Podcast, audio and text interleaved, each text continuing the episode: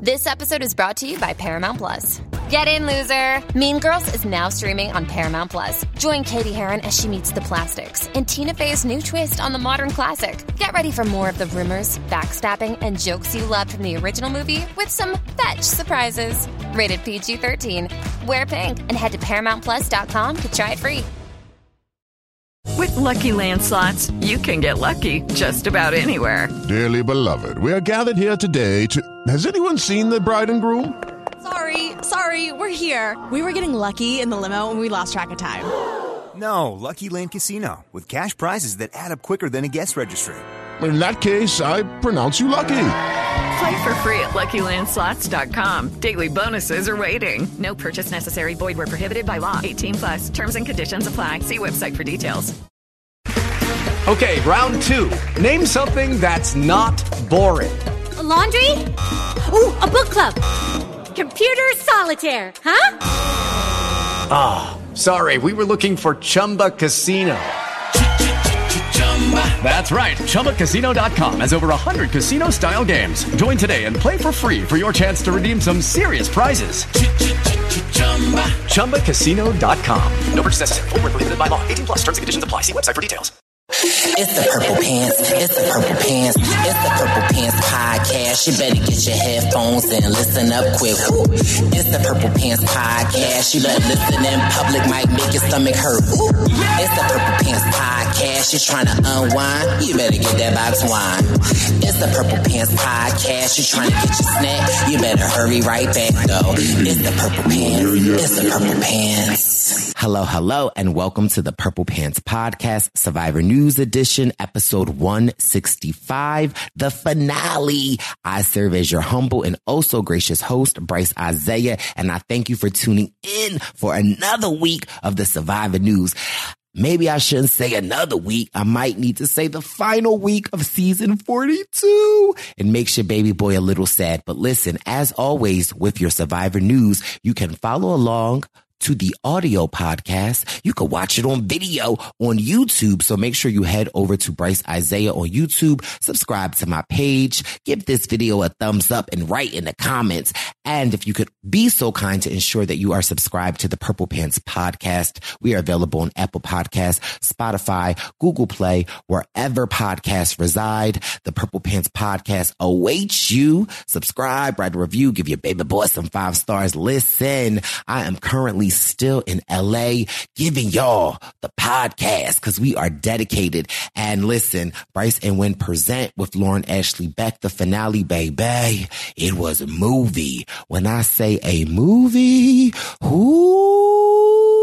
whoo, listen, I just want to give a huge shout out to everyone, reality stars, friends, family. You know, I don't like to say fans, so I say friends that flew in, that drove in, that walked in to just make the night so special. When I tell y'all it was amazing. Literally, I, baby boy just can't believe how far the Bryce and Wynn present has come. And y'all showed out and y'all showed your baby boys and Lauren Ashley Beck so much love. Thank you. Thank you. Thank you to everyone that was coming up saying, I listened to the podcast. I, I, I it was, it's just truly just crazy to think that, you know, I am all the way across the country in Los Angeles, Santa Monica, California, and the people are here. The posse is real. We had such an amazing time. It was crazy to be in LA watching the finale. Y'all know I haven't been back since, you know, Coggy on, but it was just truly so amazing. And then to see the episode, whoo, baby, uh, it was just a lot. And again, I just want to thank you guys from the bottom of my heart for just always supporting your baby boy. It truly means a lot. But of course, this week, you know, your baby boy, Jack Atkins and Wendell Holland joined me to cover the finale. We give you our takes on how it all went down. So enough talking. Let's get into your survivor news.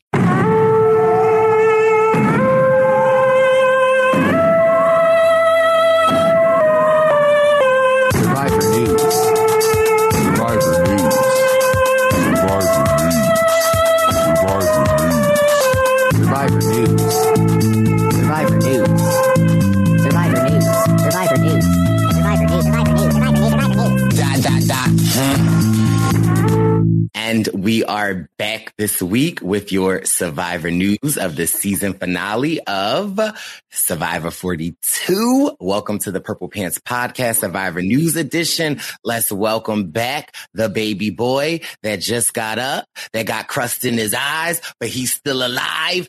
Jack the Jackie Atkins from the Circle season two was popping baby boy. What is up, Bryce? How's it going? Wendell, good to see you. I'm so excited to break down this finale. It was a great season.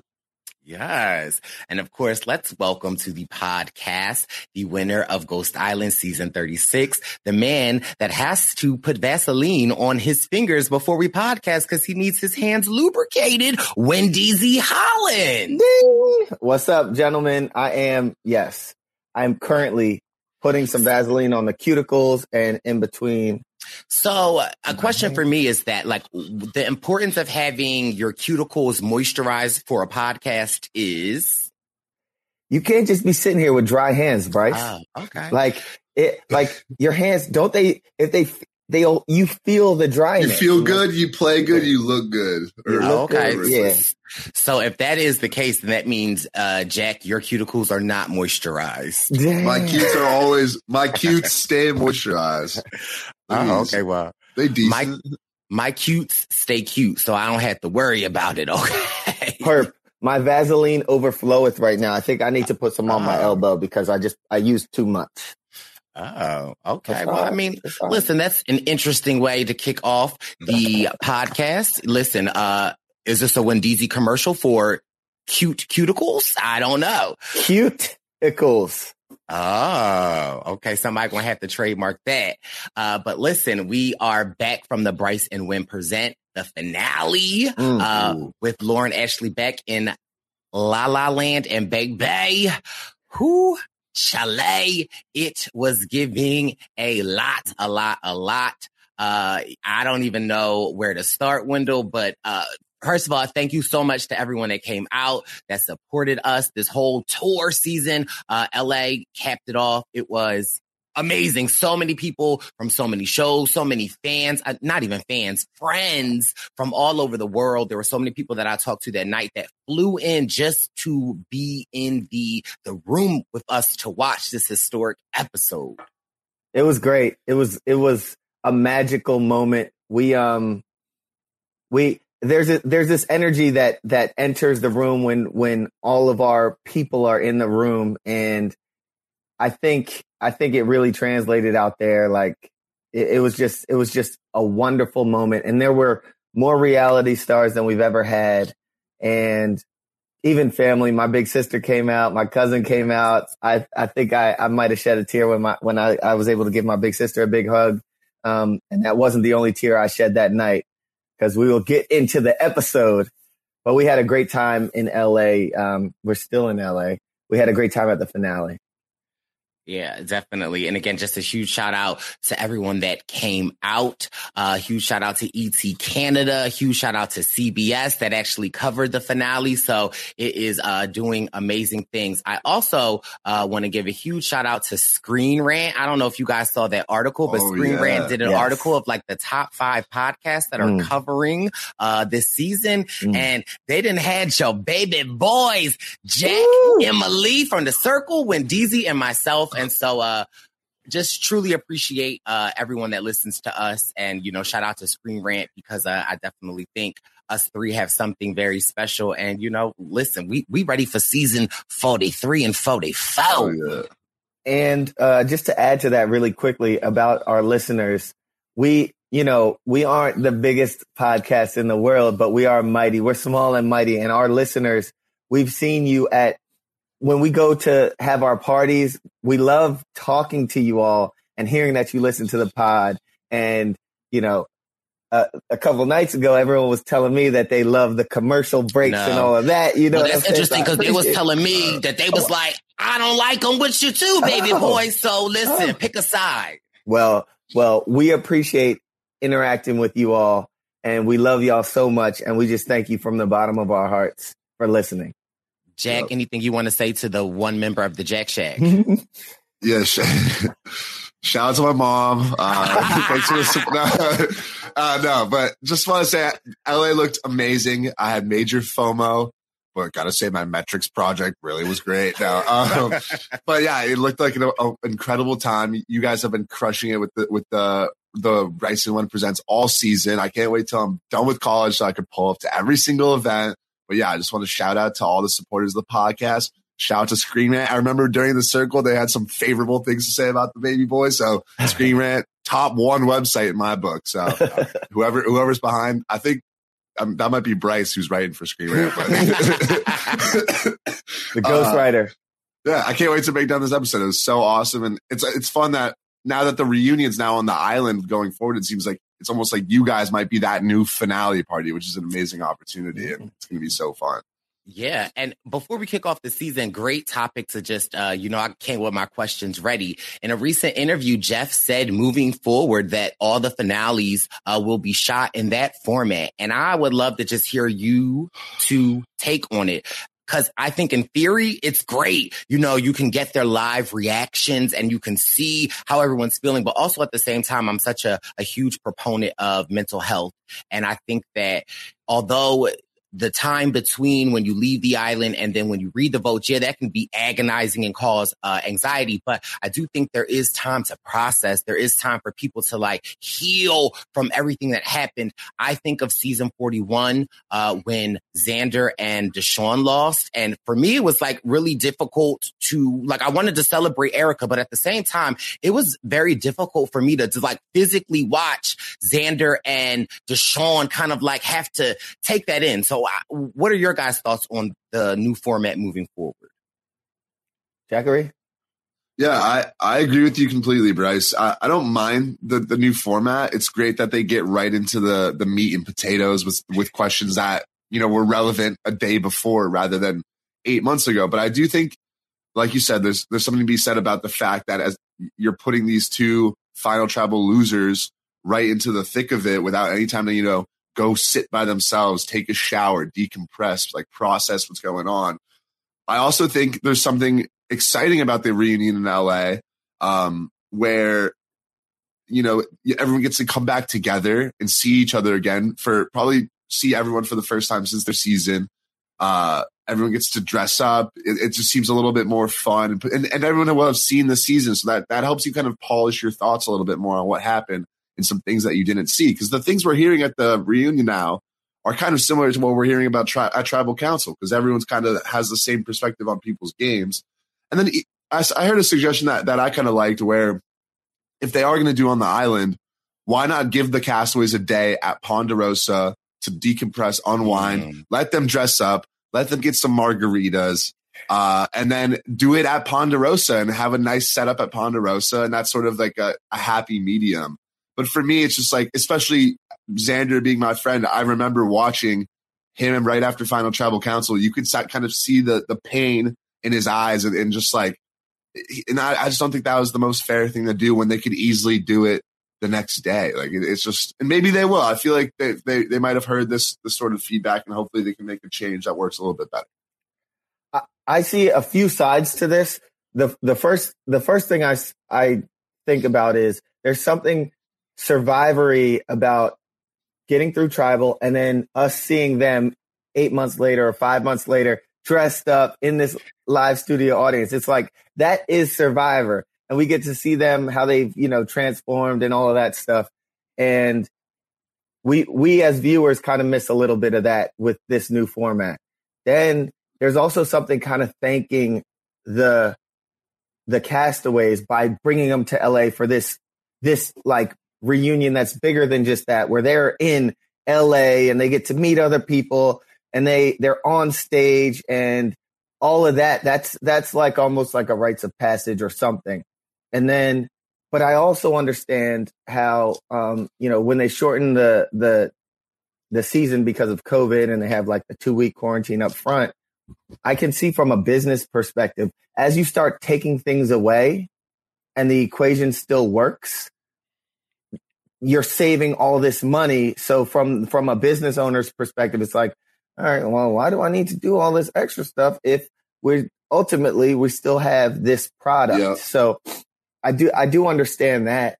Um, all in all, the mental health aspect that's uh, that's a, a real concern. I start thinking about Laurel on Ghost Island when she had to cast the deciding vote between me and Dom after not getting any votes, after making it through this incredible game, after being at the top of her game in life in every regard, and then she gets no votes, and then she has to decide.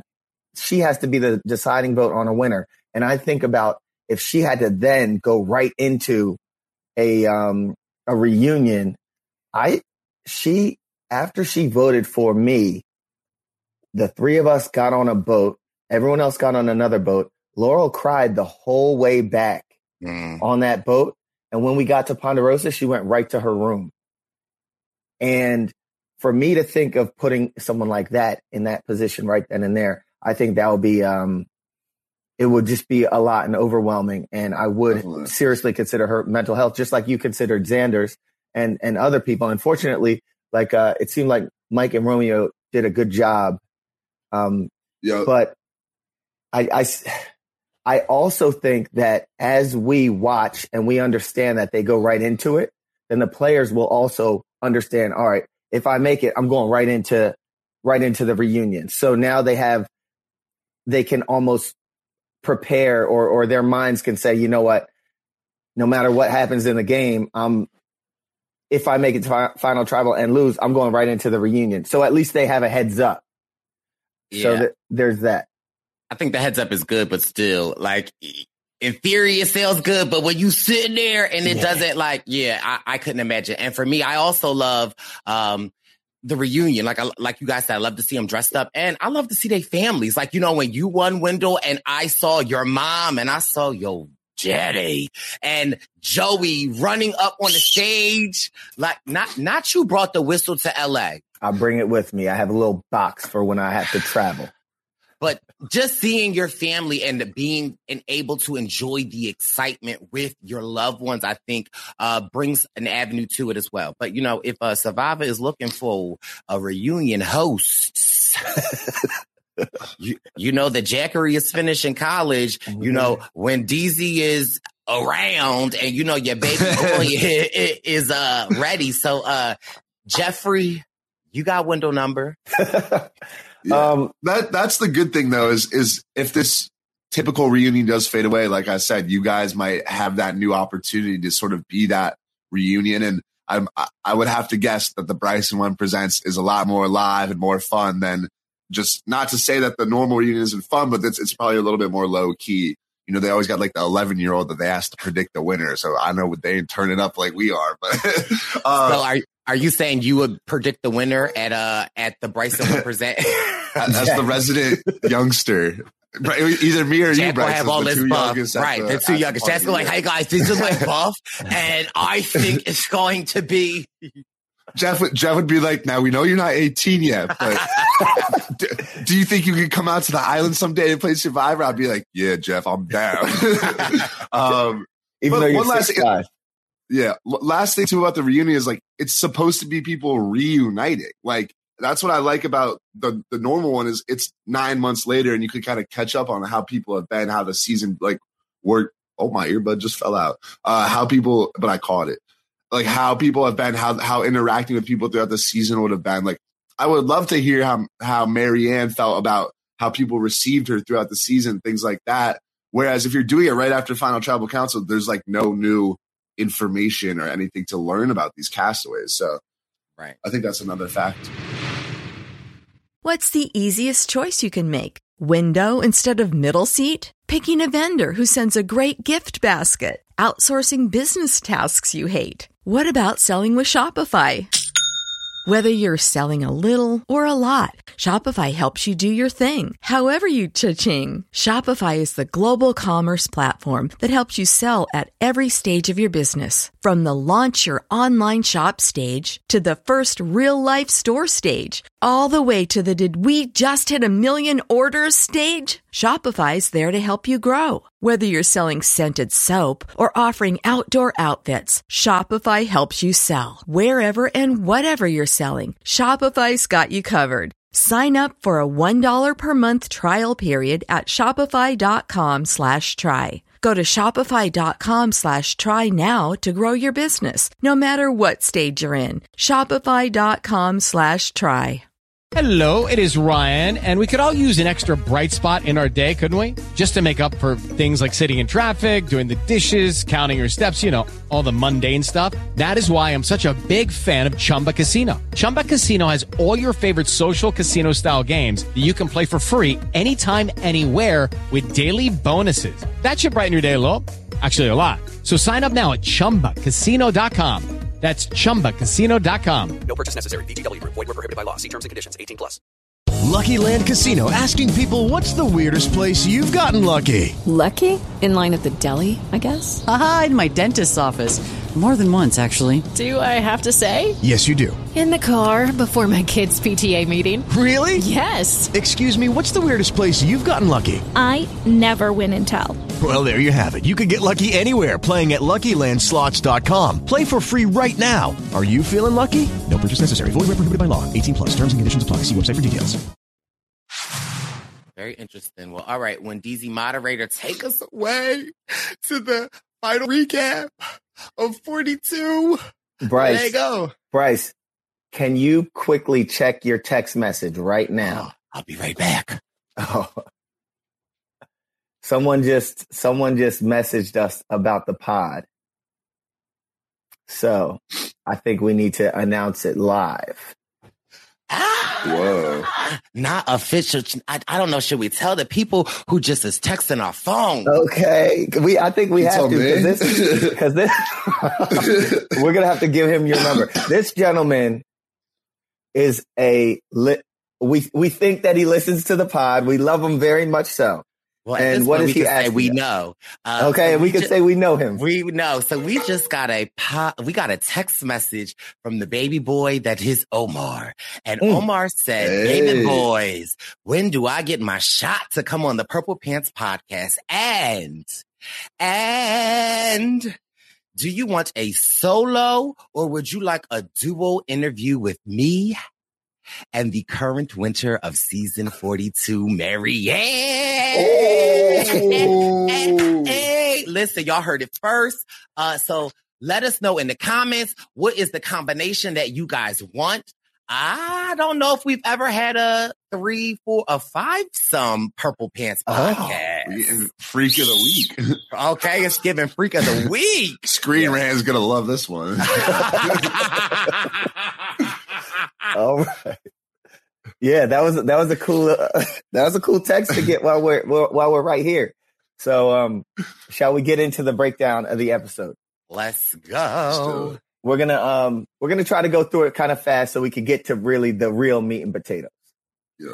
But uh, we are back at camp after the we are very saddened with the Omar boot, and we are now back at camp post Omar boot with Lindsay, Mike, Maryanne, Romeo, and Jonathan. And this is like a bare bones camp now. They sent them back to some somewhere else, right? This new location. and um, Maryanne was happy to say that she finally showed the people that she's there to play. She made this big move on Omar, and she is there to play.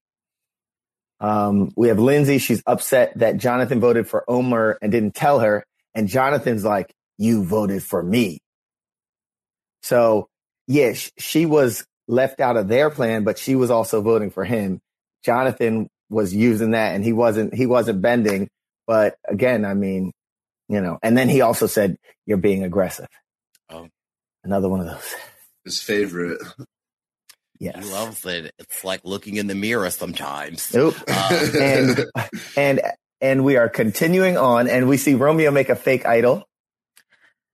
It- it's like, is the Purple Pants podcast predicting all of this? Uh, because I feel like Jackery, you might have said that last episode. Jackery. It's, it's called previews, Bryce. Because in the preview for the finale, it showed him making the idol. Yeah. You know what, Jack? So, so Romeo tells Mike, he's like, "Hey, Mike, I got it." No, he tells everyone, he's like, "I got an idol. I'm playing it tonight." And Mike's like, "Oh, you got balls of steel for not playing it last night." And everyone's just like, "All right, if he hasn't, okay, all right, cool, good to know." So, day 24. Mike and Romeo are talking. Uh, they say we need Lindsay out next. And this is something that we kind of predicted. We said that um, based on where the idols are held, we think that Lindsay and Jonathan, these two challenge beasts, would be on the hot seat for tonight. So Lindsay is understanding that she might go home tonight. Um, and then th- this is where Mike kind of says to her he might use his idol for her. He's also said he might use his idol for other people. And this is, this has been a trend of our, our good friend Mike, um, where he's, it's like he's over promising. We love him, but with this, this idol in his pocket, he told Maryanne he would use it for her at Final Five. He's alluding to it with Lindsay. Um, and I think he might have said something to Jonathan also. Yeah. Yes. And then we get tree mail where basically they get this word scramble and they have to find find something out, fi- figure out this word scramble so that they can receive an advantage in the next challenge. So, can I ask a question? When I saw that it was a word word scramble, I was just curious to know, Jack and Wendell, how well did you think Jonathan was going to do with it? I, think I was with friends that said, "Hey, "No, Jonathan's not winning this one." um, yeah. Okay. I'm not. Same thing at the challenge. that With the with, at the end, there's like a puzzle. And I'm like, this is all No. Lindsay. like, hmm uh, So it was a fun. It was a fun little. Yeah.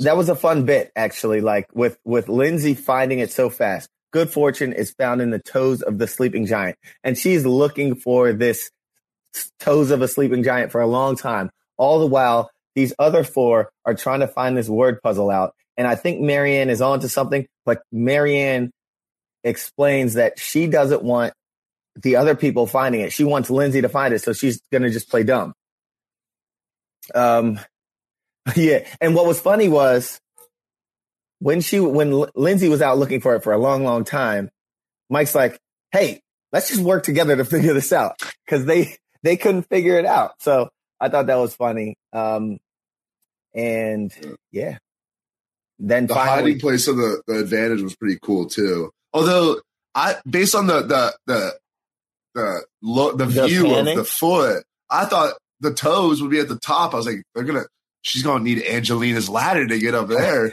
But then it's at the bottom. I, that's like the heel, bro. Like that's not the toes. But the I don't know. That's like toes. nitpick. okay. But Like, it was on the also riddle me this, Jackery.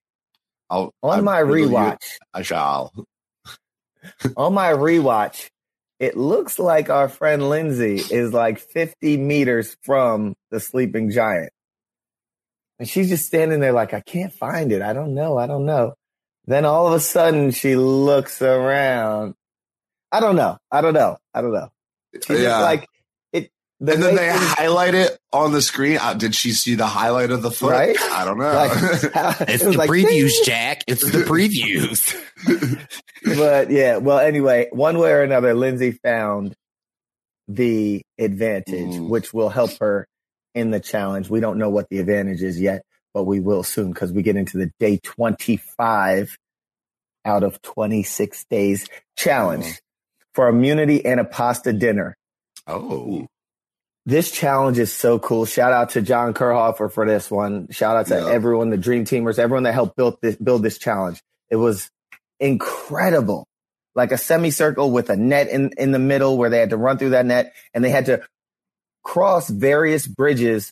Some were, you know, uh, like a, a bridge that you have to build with two little wooden planks. Some were just two ropes that you had to like walk across. And each, each bridge was like a different obstacle that seemed very difficult. So it was really cool.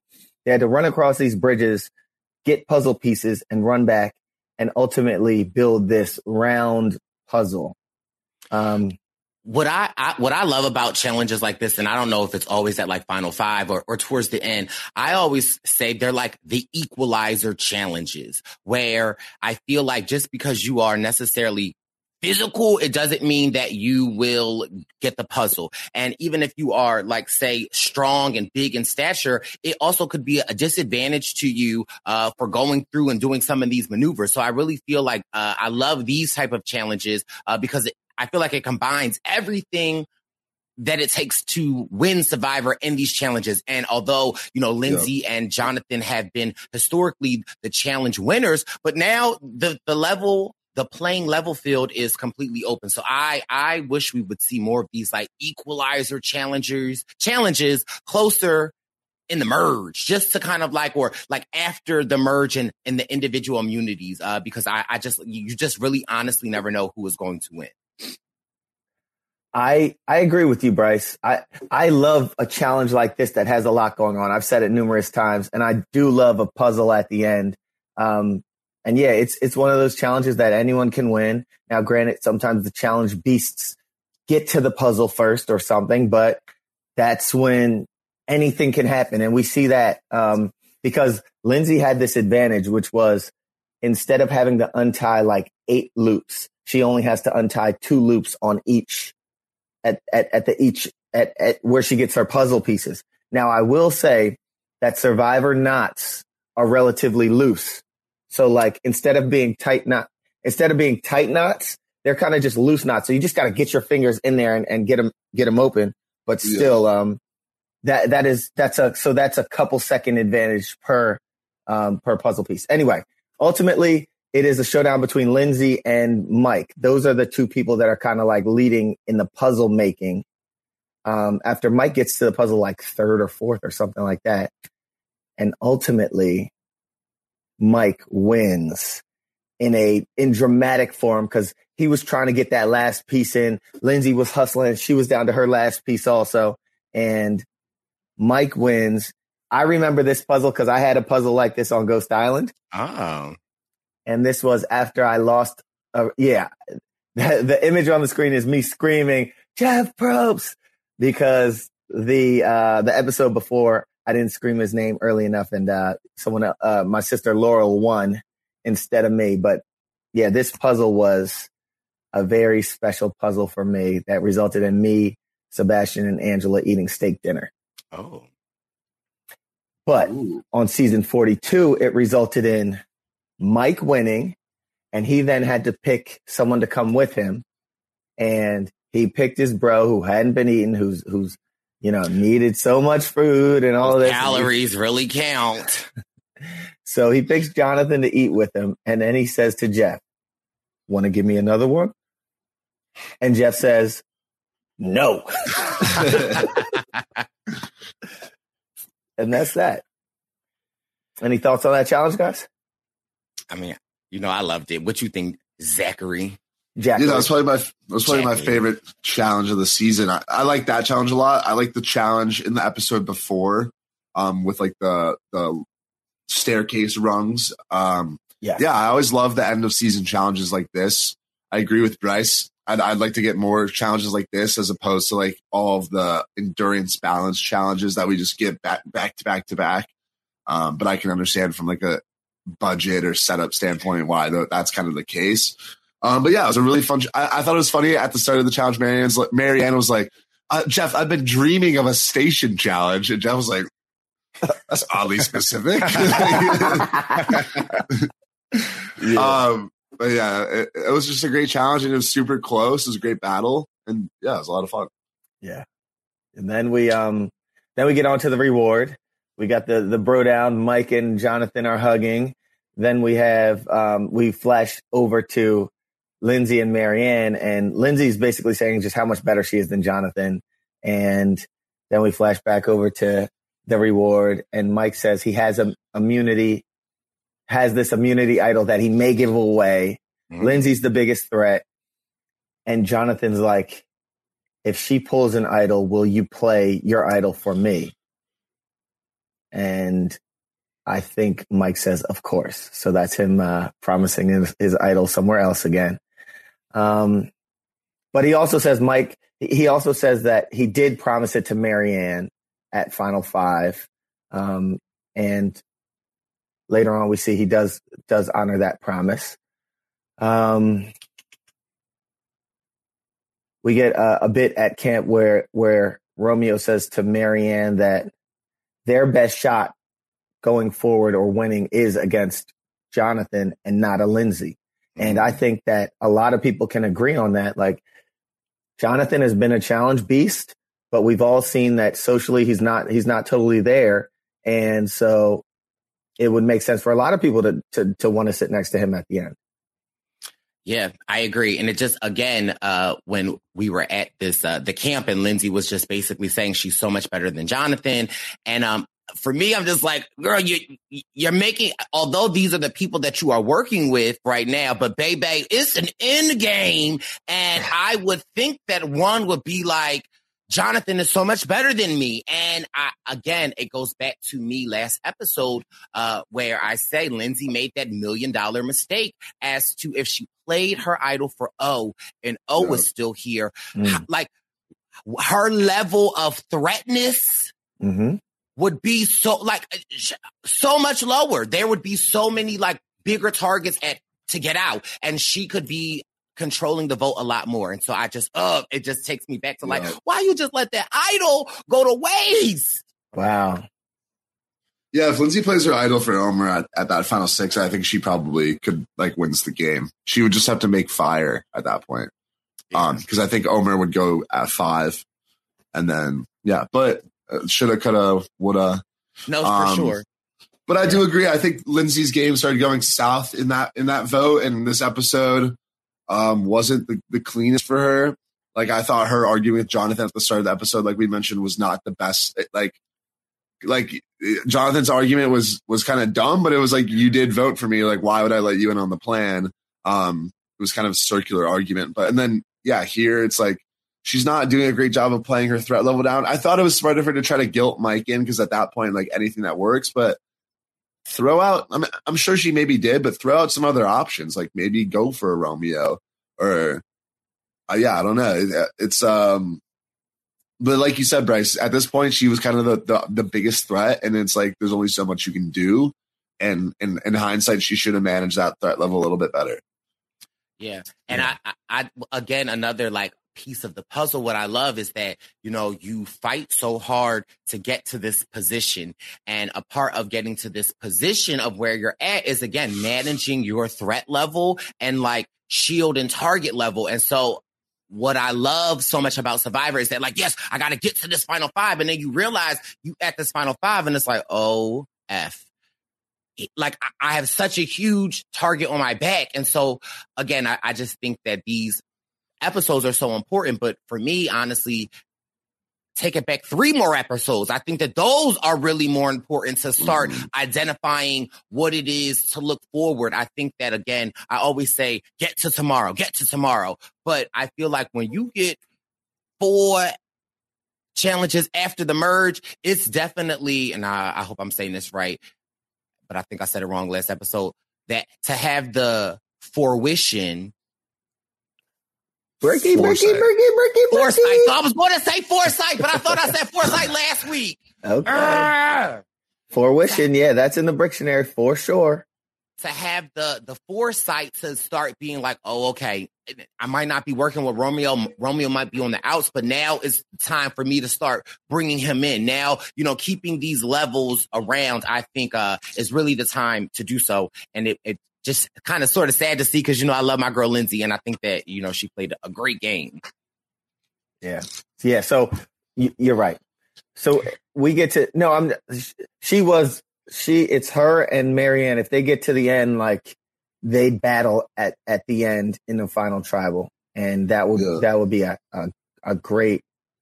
It would be awesome to see. Anyway, so we get to tribal. Uh, as they they come in, they sit down they start kind of la- laughing at the fact that they couldn't get the riddle except for Lindsay. That was kind of that was kind of funny. Lindsay acknowledges that she had to win. It was a must-win day for her. Um, and we have a, a quote where Maryanne says something to the tune of like she has to play this game for her now. I have to play this game for me. Um, I might have to go back on an alliance or lie, but it's time for me to play my game. And again, it's Maryanne digging her heels in, like, look, y'all, I'm I'm here to play. I'm a player and I'm about to show y'all what I can do. And I showed you last tribal. Um, nothing, nothing too big stands out during tribal other than that to me, um, except for when it's time to vote. Mike gets up and pulls his idol, plays it for Maryanne, who we know has an idol in her pocket. She's like, thank you. She plays it, obviously. And um, Romeo pulls out his idol. Whoa. Watch ah. oh. oh. oh, there. Oh. Romeo pulls out his idol and he's like, This, my friend, is a fake idol, so I'll be throwing it in the fire. It was like, all right. Good for you, uh, Solid. So, question for you two Mike giving Maryanne that idol, is that because, in my opinion, I felt like it was a performance move but a performance move for who? The jury or a performance move for Maryanne if she goes to the jury and he would have her vote? I, I don't know. I was just having a hard time breaking down uh, what would be the point of something like that in the sense of I, we know where the votes I, y'all y'all know where the votes are going at this point. Mm-hmm. But again, I, mean, kind of reminds me it kind of reminds me of when Wendell played his idol for Laurel in uh, Ghost Island, where she wasn't going to go home, but it, it, kind of reaffirms those bonds. And Mike, you know, I mean, he gave his word to a lot of people, but I think the primary person in this instance was Maryanne. and so for him to just kind of follow through on that was a, was a good sign. Um, I mean, what do you think? Yeah, I'm right there with you, Jack. It reminded me of Ghost Island. I knew Laurel was not going home that night, but I also knew that there were times in the game I made all these promises to her, and I was like, this to me, this seals the deal. You're my sister. I'm giving you this, whether you see zero votes, whether you see all the votes, I'm protecting you tonight because I gave you my word this whole season. In this case, Mike, we know he's a loyalty guy. It could have been, could have been a lot of things. It could have been him saying, Maryanne, I, I wanted to protect you this whole game. I gave you my word. I'm showing the jury that I gave you my word.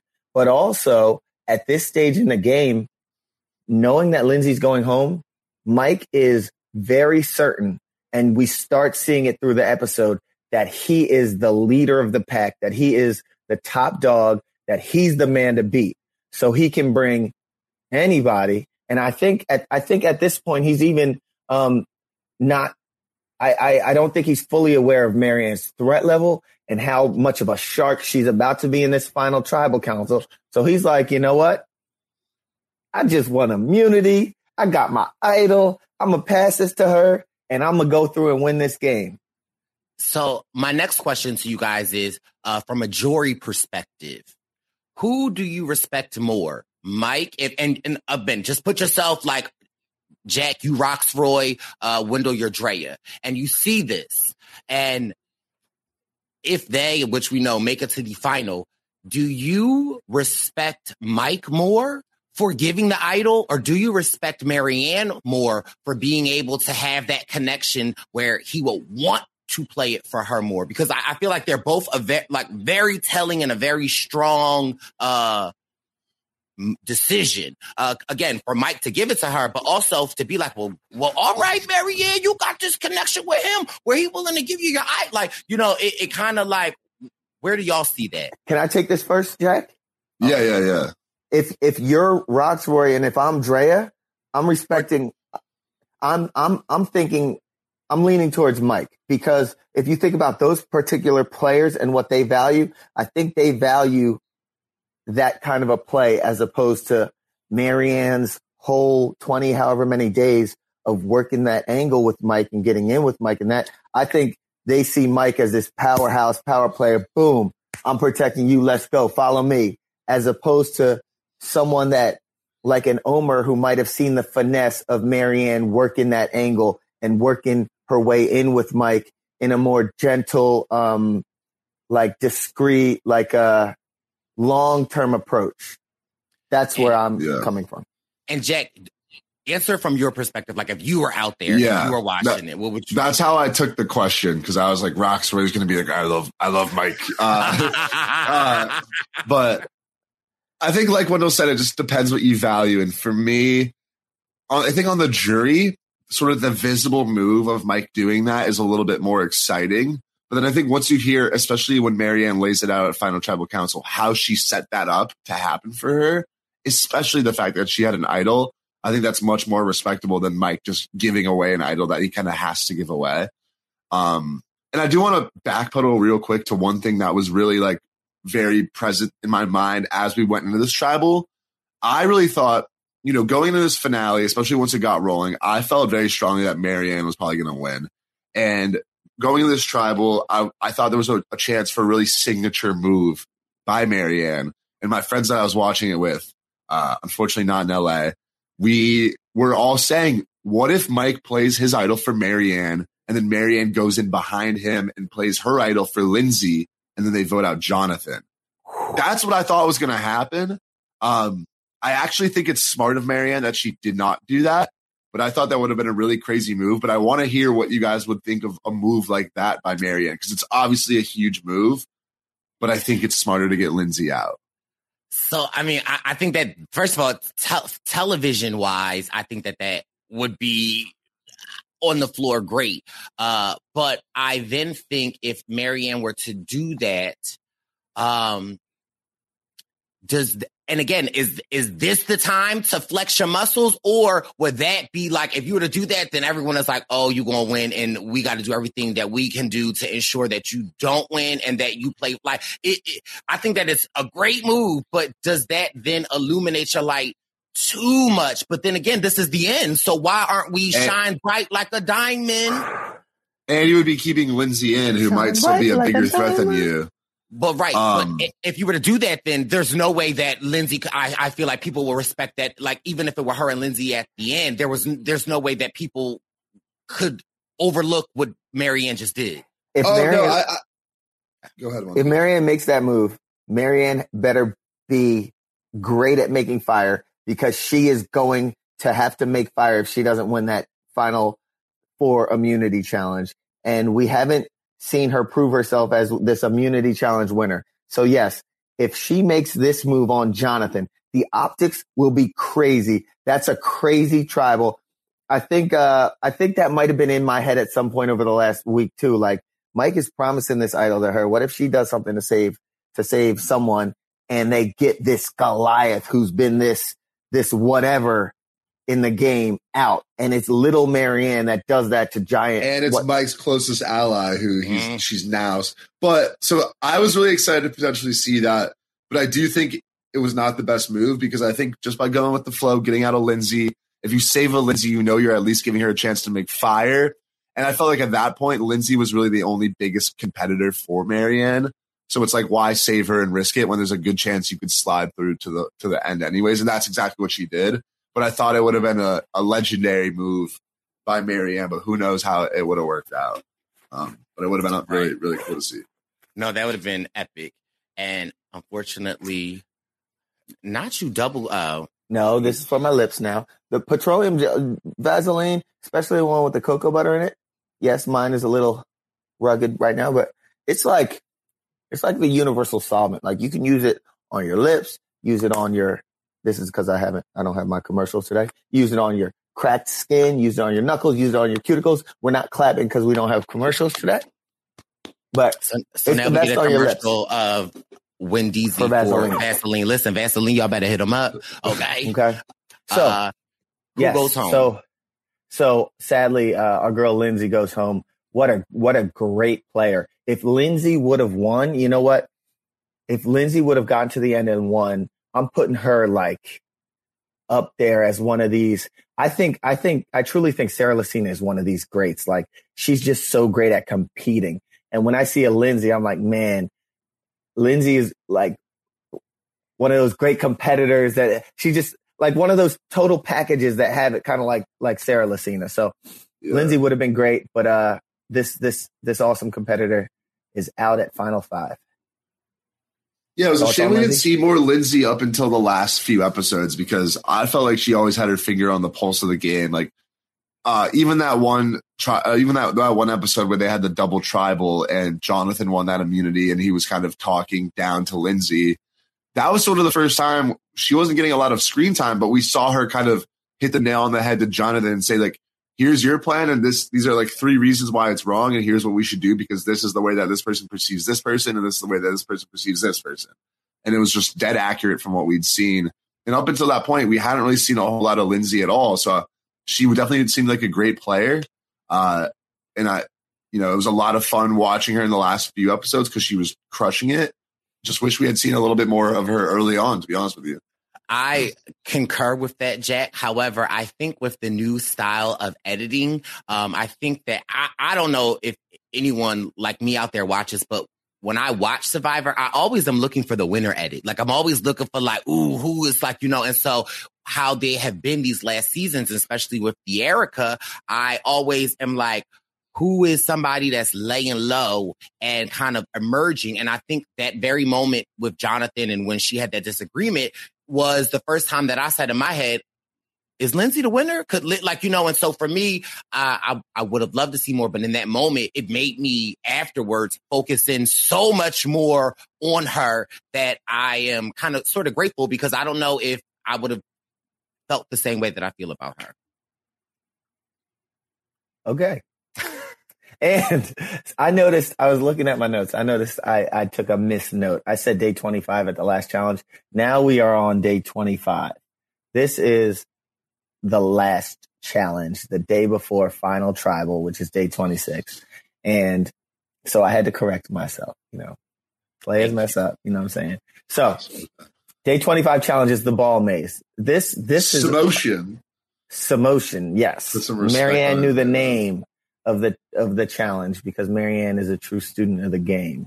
Jeff asks each player individually, like about the moment and everything. And, um, we get some good some good content there. I think um, our buddy Mike explains how he's you know he, th- this has been a dream for 21 years, and um, we get down to Maryanne and she makes this real impassioned speech where she talks about her family and how some of them have have kind of been driven apart from one another, but if this moment, this powerful moment of hers could be a moment of them watching her and them coming together as as a family to watch her conquer this you know incredible moment.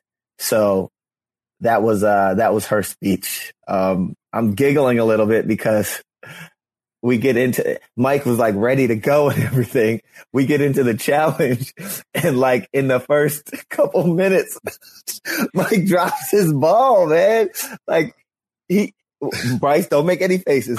In the first couple minutes, and and for those listening, this is the ball challenge where you, all you have to do is grab it from the bottom and oh. put it in the top.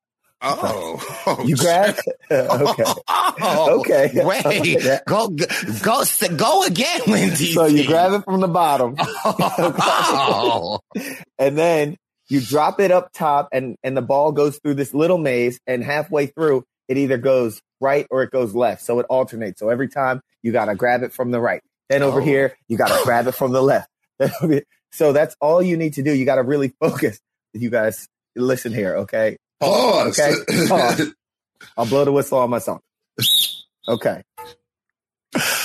Oh, sorry. When Jesus said you gotta grab it from the right, then go over here, grab it from the left, jiggle it, baby. Grab it from the right, grab it from the left, and jiggle it, baby. Drop it at the top, grab it from the left, grab it from the right, and jiggle it, baby. Drop it at the top. Grab it from the left. Grab it from the right. Jiggle it, baby. Ah! Drop it on the top. Wait, Jack, can we see you do it? A, ji- can we see you do a jiggly baby? Jiggle it, baby. Jiggle it, baby. With Lucky Land slots, you can get lucky just about anywhere. Dearly beloved, we are gathered here today to. Has anyone seen the bride and groom? Sorry, sorry, we're here. We were getting lucky in the limo and we lost track of time. No, Lucky Land Casino, with cash prizes that add up quicker than a guest registry. In that case, I pronounce you lucky. Play for free at LuckyLandSlots.com. Daily bonuses are waiting. No purchase necessary. Void where prohibited by law. 18 plus. Terms and conditions apply. See website for details. Okay, round two. Name something that's not boring. A laundry? Ooh, a book club. Computer solitaire, huh? Ah, sorry, we were looking for Chumba Casino. That's right. ChumbaCasino.com has over 100 casino style games. Join today and play for free for your chance to redeem some serious prizes. ChumbaCasino.com. No purchase necessary. Void where prohibited by law. 18 plus terms and conditions apply. See website for details. Back to our regularly scheduled programming. Uh, no, it was so funny when Mike dropped. It was so funny when Mike dropped because Jeff was like, Mike, what the fuck? like, this was a warm up, Mike. and Mike's like, Jeff, I know. I just dropped it. I'm sorry. He said it just slipped out of my head. And he tried to put it back up top. He like grabbed it real fast. yeah, he tried to play it off.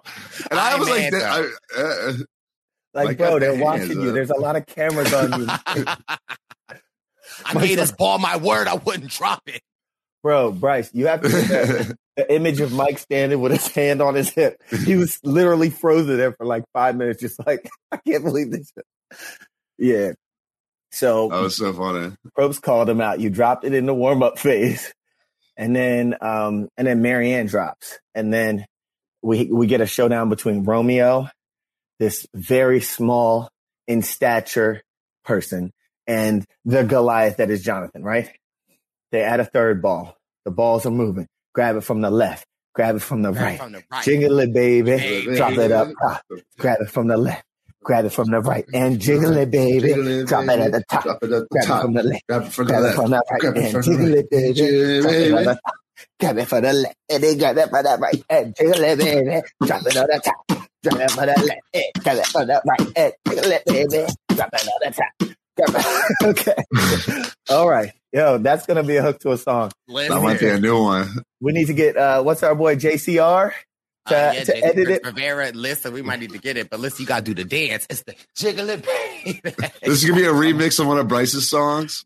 yeah. I always get the party started when I grab it from the it, right, right, grab it from right the left. the left. Jiggle it, baby. Jiggle it, baby. Drop it from the top.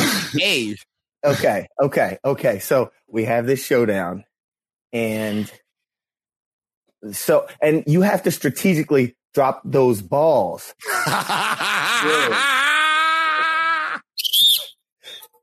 because as you're adding them, they go down. this is this sounds terrible, but as you as you continue to add more balls, you have to keep grabbing them, and they go fast. And I just feel so uncomfortable explaining this, oh but ultimately, Jonathan drops his ball. Oh. And Romeo wins his first immunity challenge and what is probably the most important immunity challenge of the season. Listen, I, now, did I have the foresight? Because last episode I said, w- could it, would it, should it be enough for Romeo? And Mm. y'all know I've been on here screaming and cheering for my baby boy, Romeo, you know, Yeah. or I just have not been a subscriber to the Romeo hate. And I feel like, look at baby boy. And so to anyone that is saying he's a goat, he's this, He that, earned like, those zero he- votes. He, Jack, we gonna get you. Jack, but you're not going to do my baby boy wrong. But no, I mean, I I'm hear what you're saying. Romeo. I like Romeo, but But I, I think that this, for me, honestly, like, could Romeo win? Probably not. However, for me, I just was so happy for to see him win because he earned his spot as number three. And you can't take that away from him. We see him making a fake idol as much as it might not look like an idol, but he's locked in. He's doing what he can do from where he can. And to me, that's not a GOAT. That's a player. Sometimes the way the cards, the way the deck fold, the way the balls drop, you can't catch them all from the left or the right, but he was jiggling it, baby. And he did what he needed to do. And so I just want to say that uh, I have a lot of respect and admiration for Romeo. A lot of the time in Survivor, uh, LGBTQ plus people of people of color do not often do well in the game of Survivor. Um, you know, we do have LGBTQ plus winners, but they are like normally white gay men. We don't get to see uh, players of color that are gay do well. Um, and you know, last season we had Ricard, which is just such a like champion for us. And now we get a Romeo. Uh, I just, for me, the Romeo player just means a lot more to me because I see a lot of myself in Romeo. Not that I can't see myself in other uh, LGBTQ plus players, but uh, but I am just saying for me specifically to see a a gay man of color get number three, win the last challenge, make a fake idol. I so for me it just means a lot more, and so I, I just had the opportunity to, to see the baby boy and I just was able to give him his flowers and it just was just, it's just great. So I, yeah. I don't su- subscribe to the Romeo hate. He is not a goat. And this goes to show you. And to anybody out there, cause you know, Spicy Bricey is here right now. Anybody out there that got negative things to say about the baby, oh, baby boy, Romeo, let me ask you this. How many immunity challenges have you won? I'll wait. Okay. So we can continue. Sorry, because you know I gotta take up for my baby boy. I will say Romeo's like arc was kind of interesting because pre-merge, he and Drea were a very strong duo. So it was just like I don't really know what happened once they hit the merge. I think I guess I guess like he said at Final Tribal, he he felt like Hai kind of replaced him and started to get paranoid, and that just led to him kind of his game crumbling a little bit. Um, I also will say at this Final Four challenge going into it, my friends and I were saying like it would be the most interesting if Romeo won because then there's some unpredictability about what who's going to make fire, what's going to happen. So not only did he win and secure his spot, but it also made things a lot more interesting, which I really appreciate.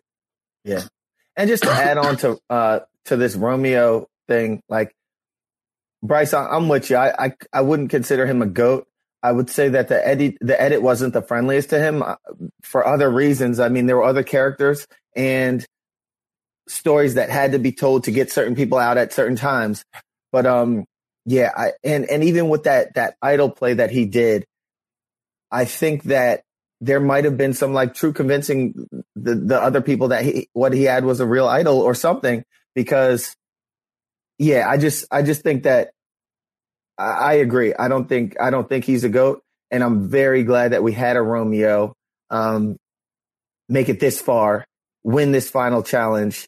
Um, ultimately, he didn't get any votes, but yeah, I'm I'm on board with you, Bryce, about yeah. Our baby and boy Romeo. I, I just think about his story when him and Hai were talking, and like, you know, even with his sexuality, he's not all the way out to a lot of his families. He's worried how he might be perceived. And again, I think about Maryanne saying uh, her family uh, doesn't always come together. And I just think of like, look at some of Romeo's families that may not accept his lifestyle or may not like, and they can look at him and say, like, you, may, like, you won the final immunity challenge. You are numbered. Like, you know, it, it's just, it's a real powerful moment, uh, for a lot of reasons. And I, for me, it resonates with me. And again, I just am just happy to have some representation uh, in the final three in a community that I uh, reside in, and especially in a community that is always not so favorable to people of color, the LGBTQ plus. But uh, at times, we need Rome role models and to see imagery like this, I think that it is extremely important. So I just, I choose to, I got a lot of baby boys on this season. Uh, but I just want to ensure that, you know, Romeo knows that,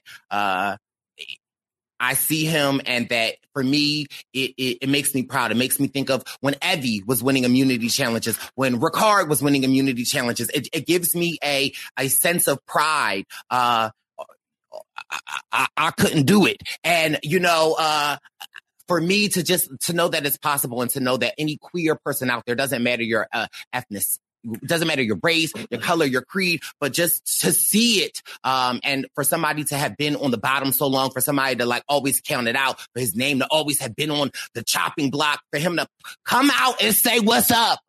Vote me out now. And it's just, you can't. So I, I sorry. I just, it just gives me yeah. chills. Bryce, I'll, I'll give you some flowers. You're you you speak these things, and you are a big part of the evolution, and and now you're kind of at the forefront of of asking for things, and you you champion these people. Now we've seen, like you said, a Ricard, we've seen a Hai among others, Evvie, et cetera, et cetera. Where America is going to get used to seeing the people in the LGBTQ community competing at a high level, going far this is something that we're going to start seeing.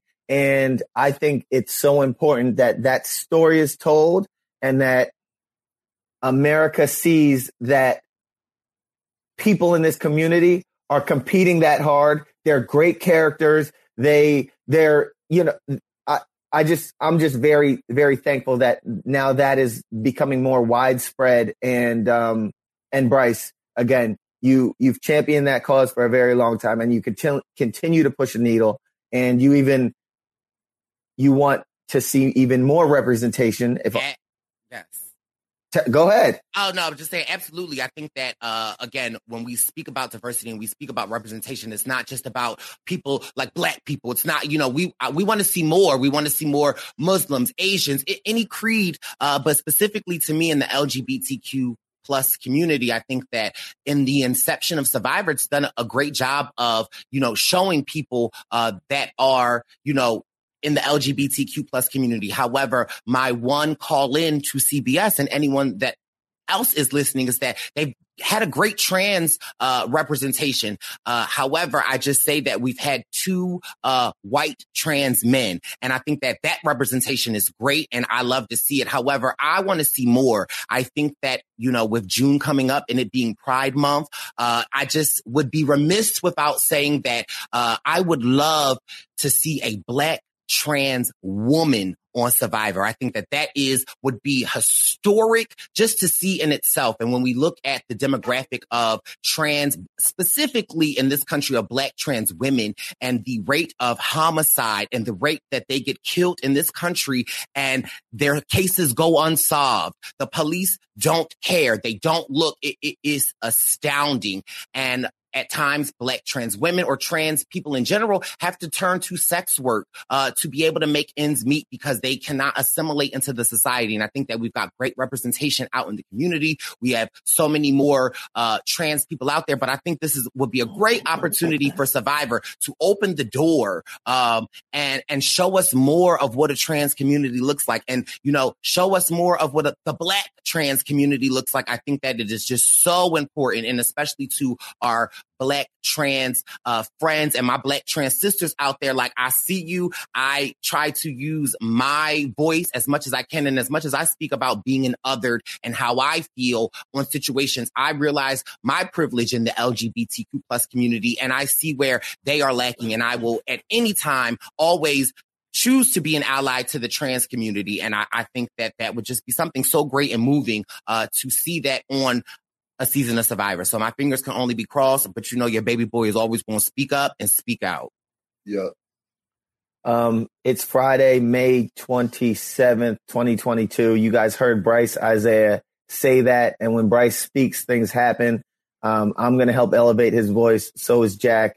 And my prediction is that we will see a black trans woman on Survivor by season 45, 46. So um, if eh, yeah, so that's that's a bold prediction. I love putting things out there, and Bryce yeah. does too.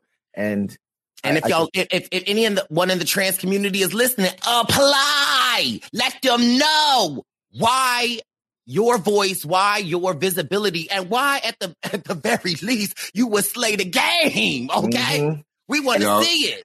And I mean, at, at our watch parties, you know, we recruit heavy. We are always telling people to apply. When we look you in the eye, when we tell you to apply, we're not playing. Like we see something in you. So, you know, a- apply. This is, this is, this is your show. Apply.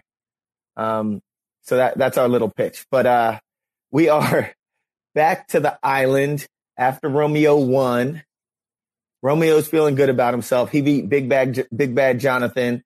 Um, this was this was for all those times that he felt some kind of way on the island or people ostracized him or any of that. Now he is the what was he saying? Like he's the pageant queen or he's he's the one that people are coming to and he's feeling good about himself. And we get an instance where Mike talks to Romeo. He says, if I beat Jonathan in fire, because now Romeo has to consider who to bring to the final, who to bring to the final two, and who to send to make fire against one another. So Mike's pitch is if I beat Jonathan at fire, then you have to beat me and Maryanne. But if you take Jonathan right to the end, as opposed to taking a, a Maryanne, if you take Jonathan to the end, then Mike will have to beat a Maryanne in fire. And he's like, then it's just then you just have to worry about me. Basically, what he is pitching is that in bringing a Jonathan to the end, then it's a Romeo versus Mike battle at the end. Whereas if he brings a Maryanne, then he has to worry about Maryanne and Mike if or Maryanne and whoever wins fire. I think, I, and I, I liked when Mike did that, but I also thought of like, is Mike looking at it from the perspective of does Romeo believe that he has a shot to win? Or maybe is Romeo, you know what I mean, yeah. doing it like going to bring someone else for other reasons? And I thought that that pitch was great. However, I, w- I would have loved it if in that moment, maybe Mike would have pitched, like, I don't know, he could have pitched something else in a different way because I think that, um, I don't know what Romeo's thought is at this point, whether or not he has a chance, but there is a possibility that Romeo could think that like I might be at number three and, and I actually may, I might not have a vote, but this might be my way of casting a vote. Yeah. yeah. I, I also think like, I think it was a good pitch by Mike because if Romeo brings Jonathan, Jonathan's probably the best person to beat. So now you only are going to have to worry about one person guaranteed. But if Romeo is worried that Mike is the biggest threat, then why not put the best firemaker in against him and take him out? Because if you think, you know, if you think Mike's the biggest threat, you put him in against Maryanne. well, Maryanne might lose, although Maryanne showed that she's got some good fire making abilities. But um, I, I think if, if they if if Romeo did like if Romeo was really fixed on actually trying to win and thought that you know Mike was the biggest threat, you got to do what you can to take out Mike. If you think Maryanne's the biggest threat, you got to do what you can, you can do to take out Maryanne. Although I do think John, like ensuring that Jonathan comes with you isn't a bad move because maybe if I'm Romeo, I think maybe I'm like, maybe there's a world where nobody really likes Jonathan because he's his, his social game wasn't very good. And maybe, maybe people are pissed at Mike because he was making too many promises and people are bitter at Mike. Maybe somehow I get a couple votes. Um, but Mike's whole pitch relied on the fact that he would beat Maryanne or whatever, and that, um, or that he would beat Jonathan too, and that he'd like Romeo would have to face both people. I don't know. It was just yeah. For I, I, Mike was really starting to feel himself this, like, yeah. that Mike was, Mike was like, yeah, this is my game to lose. And if I'm being honest, had Maryanne not came through in that final tribal, if they would have just voted without a final tribal, I think Mike would have won. Like, I think it was his game to lose going into final tribal because Maryanne hadn't communicated her game fully yet. And that's what final tribal is for.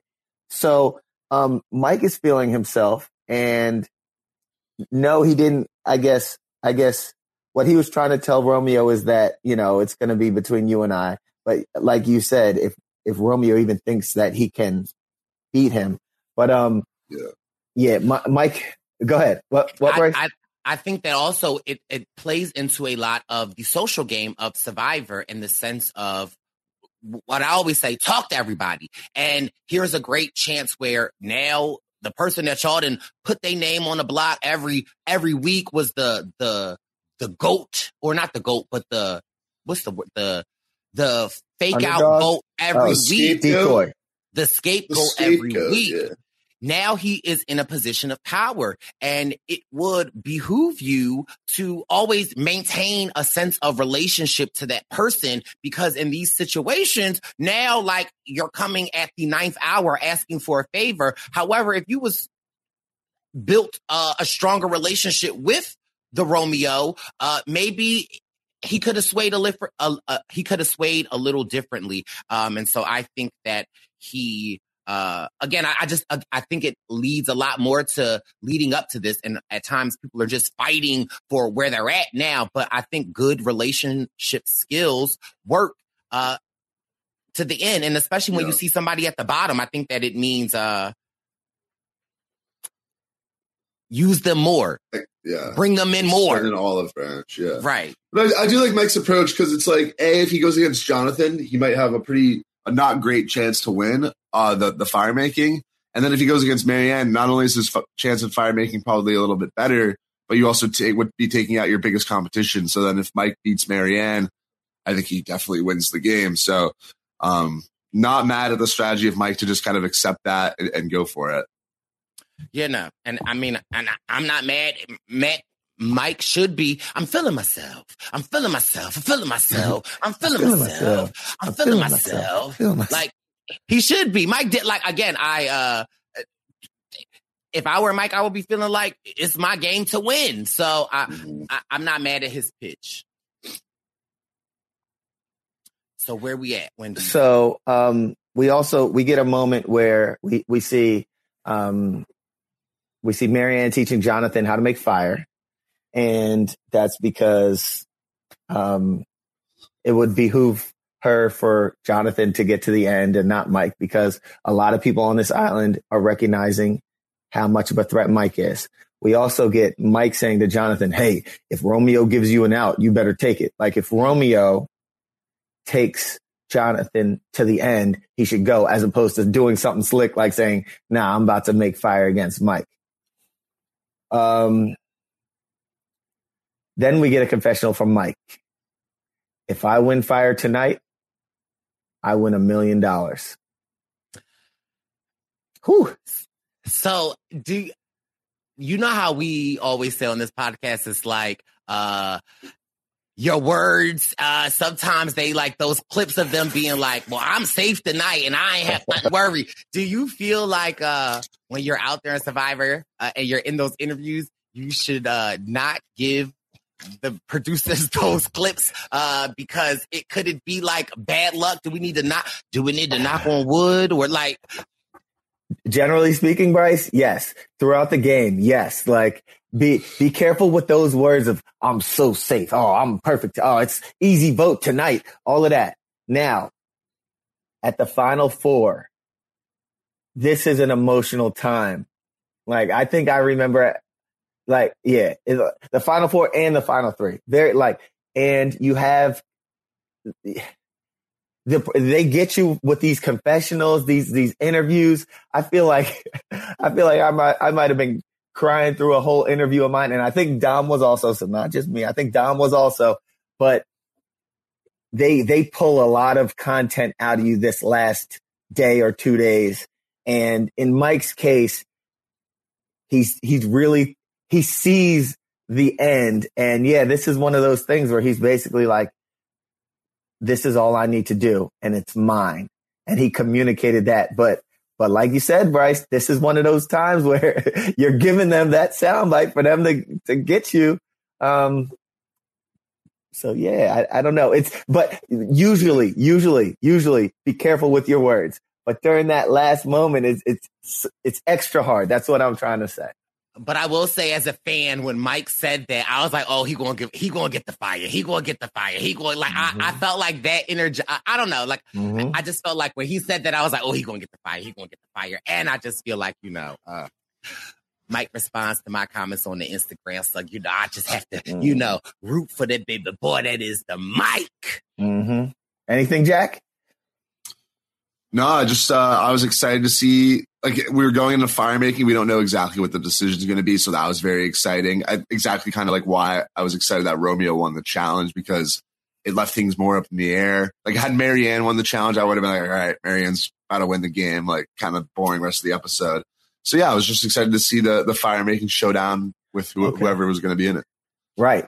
So then we get we get to this tribal, and I think at some point Mike says, I feel like feel like it's going to be me and Jonathan. They're putting their best fire starter against me.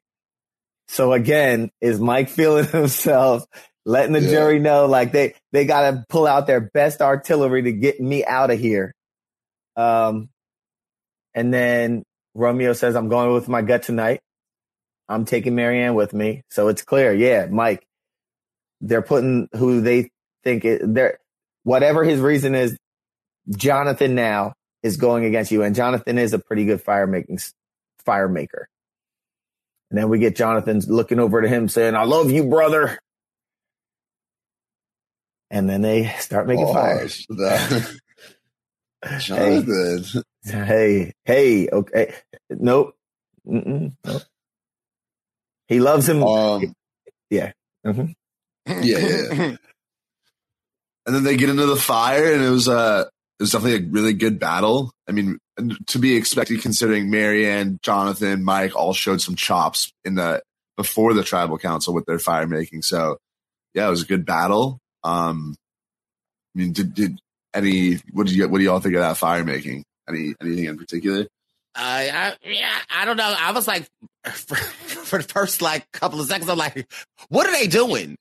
Do Survivor have a fan that we don't see? That like, what? Like, I just was like, what, what's going on here? And then all of a sudden, Mike Fire just said, "We going to the end." Whoa!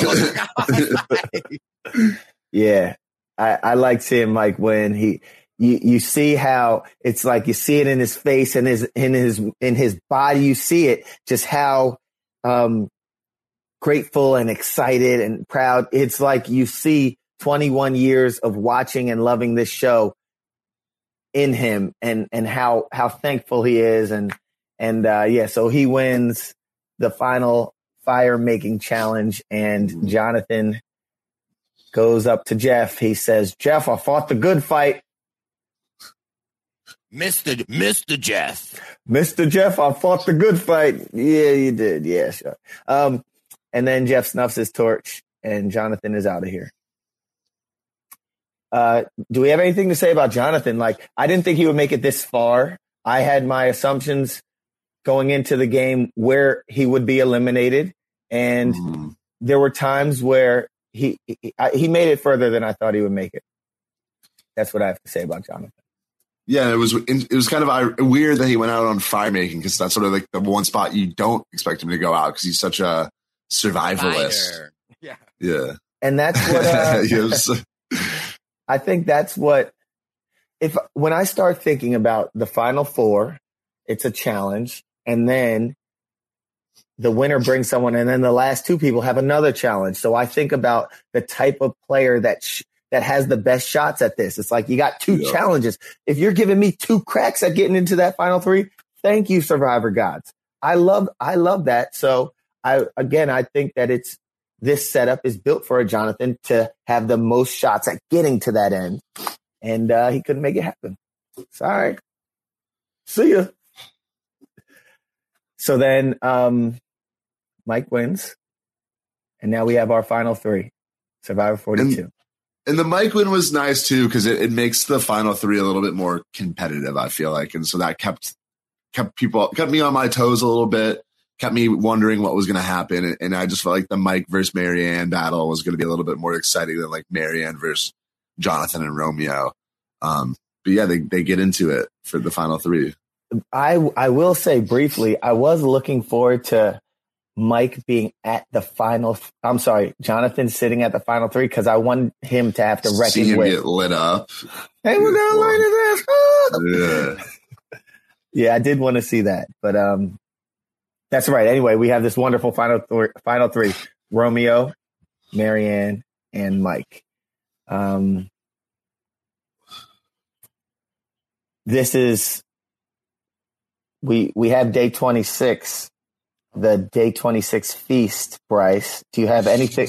I I know that you're a, a man of of loving these feasts and these milestone feasts. So I just wanted to ask you if you feel like I well, you know me. I uh there's love the merge feast and I love the the day 26 feast uh you know historically on the day 26 feast they get like the bacon and they be cooking the egg and i just uh, you know me i just love it i just love to watch them and cook and just have the feast i think that it's uh so amazing uh and you know didn't really have aspirations of winning Survivor, but you know, one thing, two things I wanted to do was just, you know, maybe make the merge feast and make the final three feasts and just cook up. The, I would just, can you just imagine me out there like, uh, Mike, how you want your eggs? Uh, uh I'm gonna get like, I, like I, I would just give a whole cooking segment. I don't know why for me, as always, a Survivor fan, that's just like my favorite part to watch them have the merge feast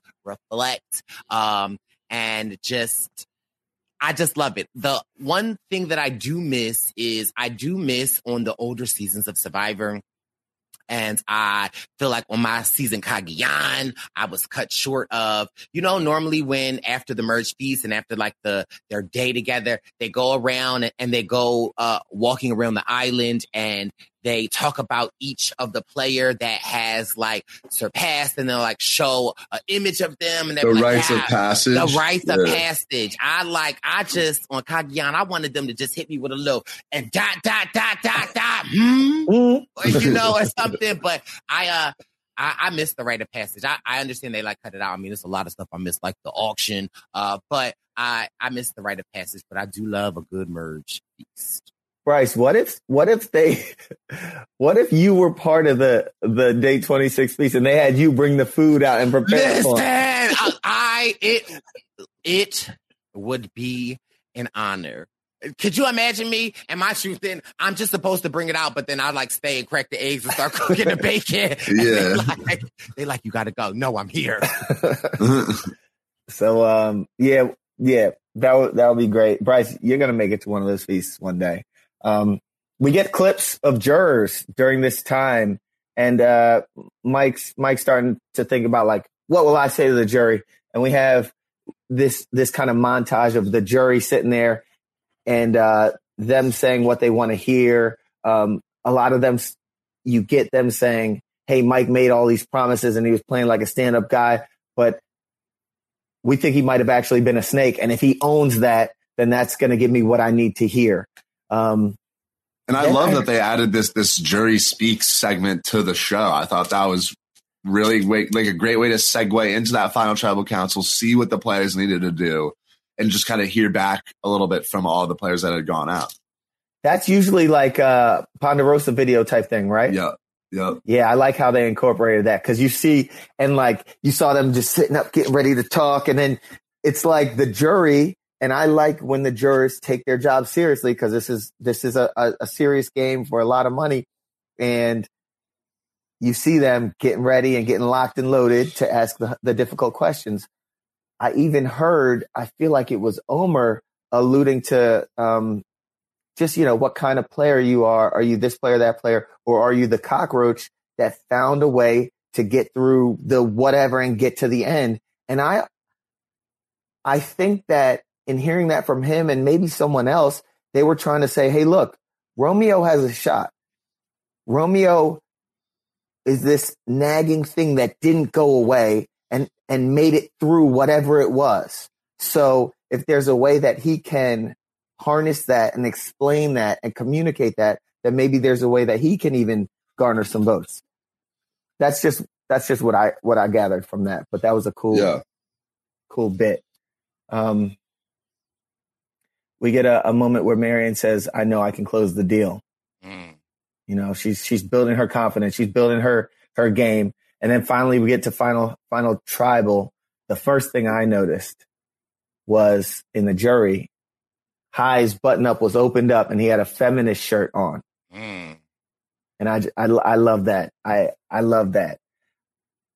I love that. I, I feel like I have shirts like that and things like that or things with messages, but I feel like I would, I would never even think that they would allow me to, to wear it. But in this new era of Survivor, I think that they are willing to communicate the right messages. So I, I really like that shirt. The first question was from Omar. He said, "What was your survival of the fittest strategy?" And again, he he alluded to the cockroach thing, how cockroaches made it through whatever stages of evolution or what whatever. And um, he just he wanted people to really own their game. He kind of threw it out there and said, "What what what got you guys there?" Um, Toy says, Uh, "Mike, you're oh, go ahead." I wanted to say for this question, I, I really liked how Maryanne handled this question. It, it was kind of subtle, but I think Omar's question really pointed to like, you know, like Dar- Darwinism, survival of the fittest, where, you know, a species, the, the only the strongest of that species are going to survive. And so the other players' answers were sort of about like, you know, what did they do right in the game to survive? And it was, it was very sort of, it was kind of not answering the question. Maryanne, I felt like she identified that species that species that was in trouble, which was those players that were under 25, whether that was a, a factor. oh, sorry, those players that are under 25 that are strategic, whether that was a factor or not, she said, Hey, this was my species and, and they were all going extinct. So for me to survive, I had to change this way. And that really di- uh, appealed directly to what the question was asking. So I, I just wanted to say, like, I thought that was a great answer and, and what she kind of needed to do to kick off the tribal. You're absolutely right. Yeah. Um, uh, we get we get a uh, we get a heated moment between Hai and Romeo, where Hai says like, "You threw a hinky vote at me, and gaslit me. And yeah, and Ro- Romeo's Romeo was like throwing these little sneak boats out every which way, whether it was to protect his word or whether it was to shake things up.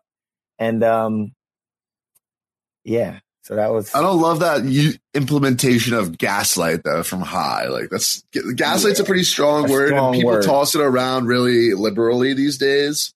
But it's like we're playing Survivor. That's called lying. That's not gaslighting. You know, like um, that, that's kind of a minor thing. But I just thought like, like it's just lying. Like it's not. Yeah, it's manipulating. That's what Survivor's about. Right. Yep. And I also just think like, well, what what's Romeo to do? Like he never was in the like you know the know at that point in time. And so uh, again, another thing uh, for me that I what I respect about Romeo was that like he's still putting these votes out. Like you know what I mean? He's still not like I mean he's still trying to make something happen. And I I can get where Hai I don't get the gaslighting part, but I can get where somebody write your name down, you hold that resentment. But again, I True. still think Romeo was out there trying to do his thing. Yeah.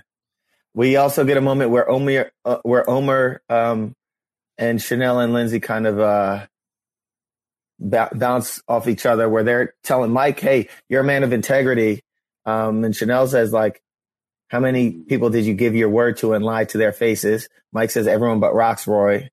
Um, until they deceived me first.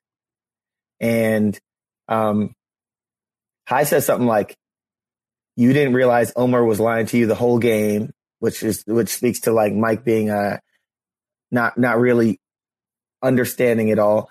And Lynn said something to the tune of you you feel like you're allowed to go talk to everyone and make all these connections, but according from your perspective, it's not okay when other people do that same thing.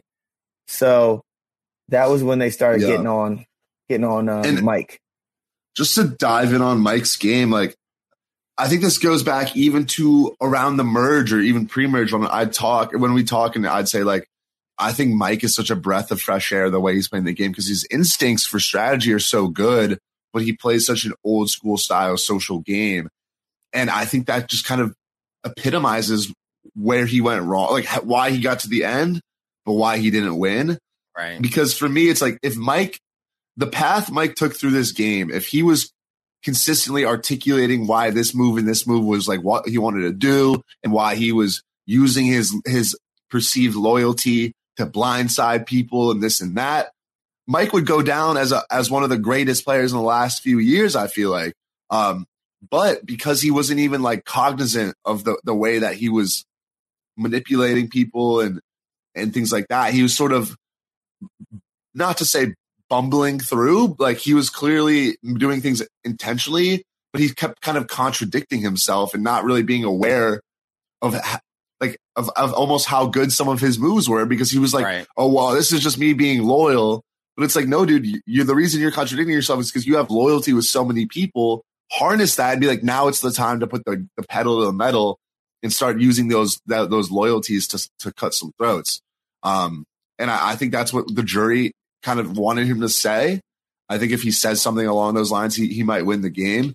Um, but it was just such an interesting like juxtaposition of the way that he played the game, but also like the way that he in actuality like his game versus like how he perceived his own game was right. such an interesting contrast that I can't really remember seeing from anyone. So and like to Mike's defense, or again, because I feel like Mike is one of the favorite people that we enjoy to watch for yeah. gameplay, for commentary, and for like, you know, one liners. And uh, I yeah. think watching the game, I, I definitely think that Mike believes that he is loyal. Like, I don't know. It's like a weird kind of like Jedi mind trick. Like, I, I, there is something that resonates with me where like I feel like I, he is being honest. Uh, however, when you come under attack, it's feeling like all holds against me. But like, I like, so I don't know. There's just a, a, a part of me that I understand what Mike is coming from. And I wish in those questions, uh, he would have answered a little differently because I think that had he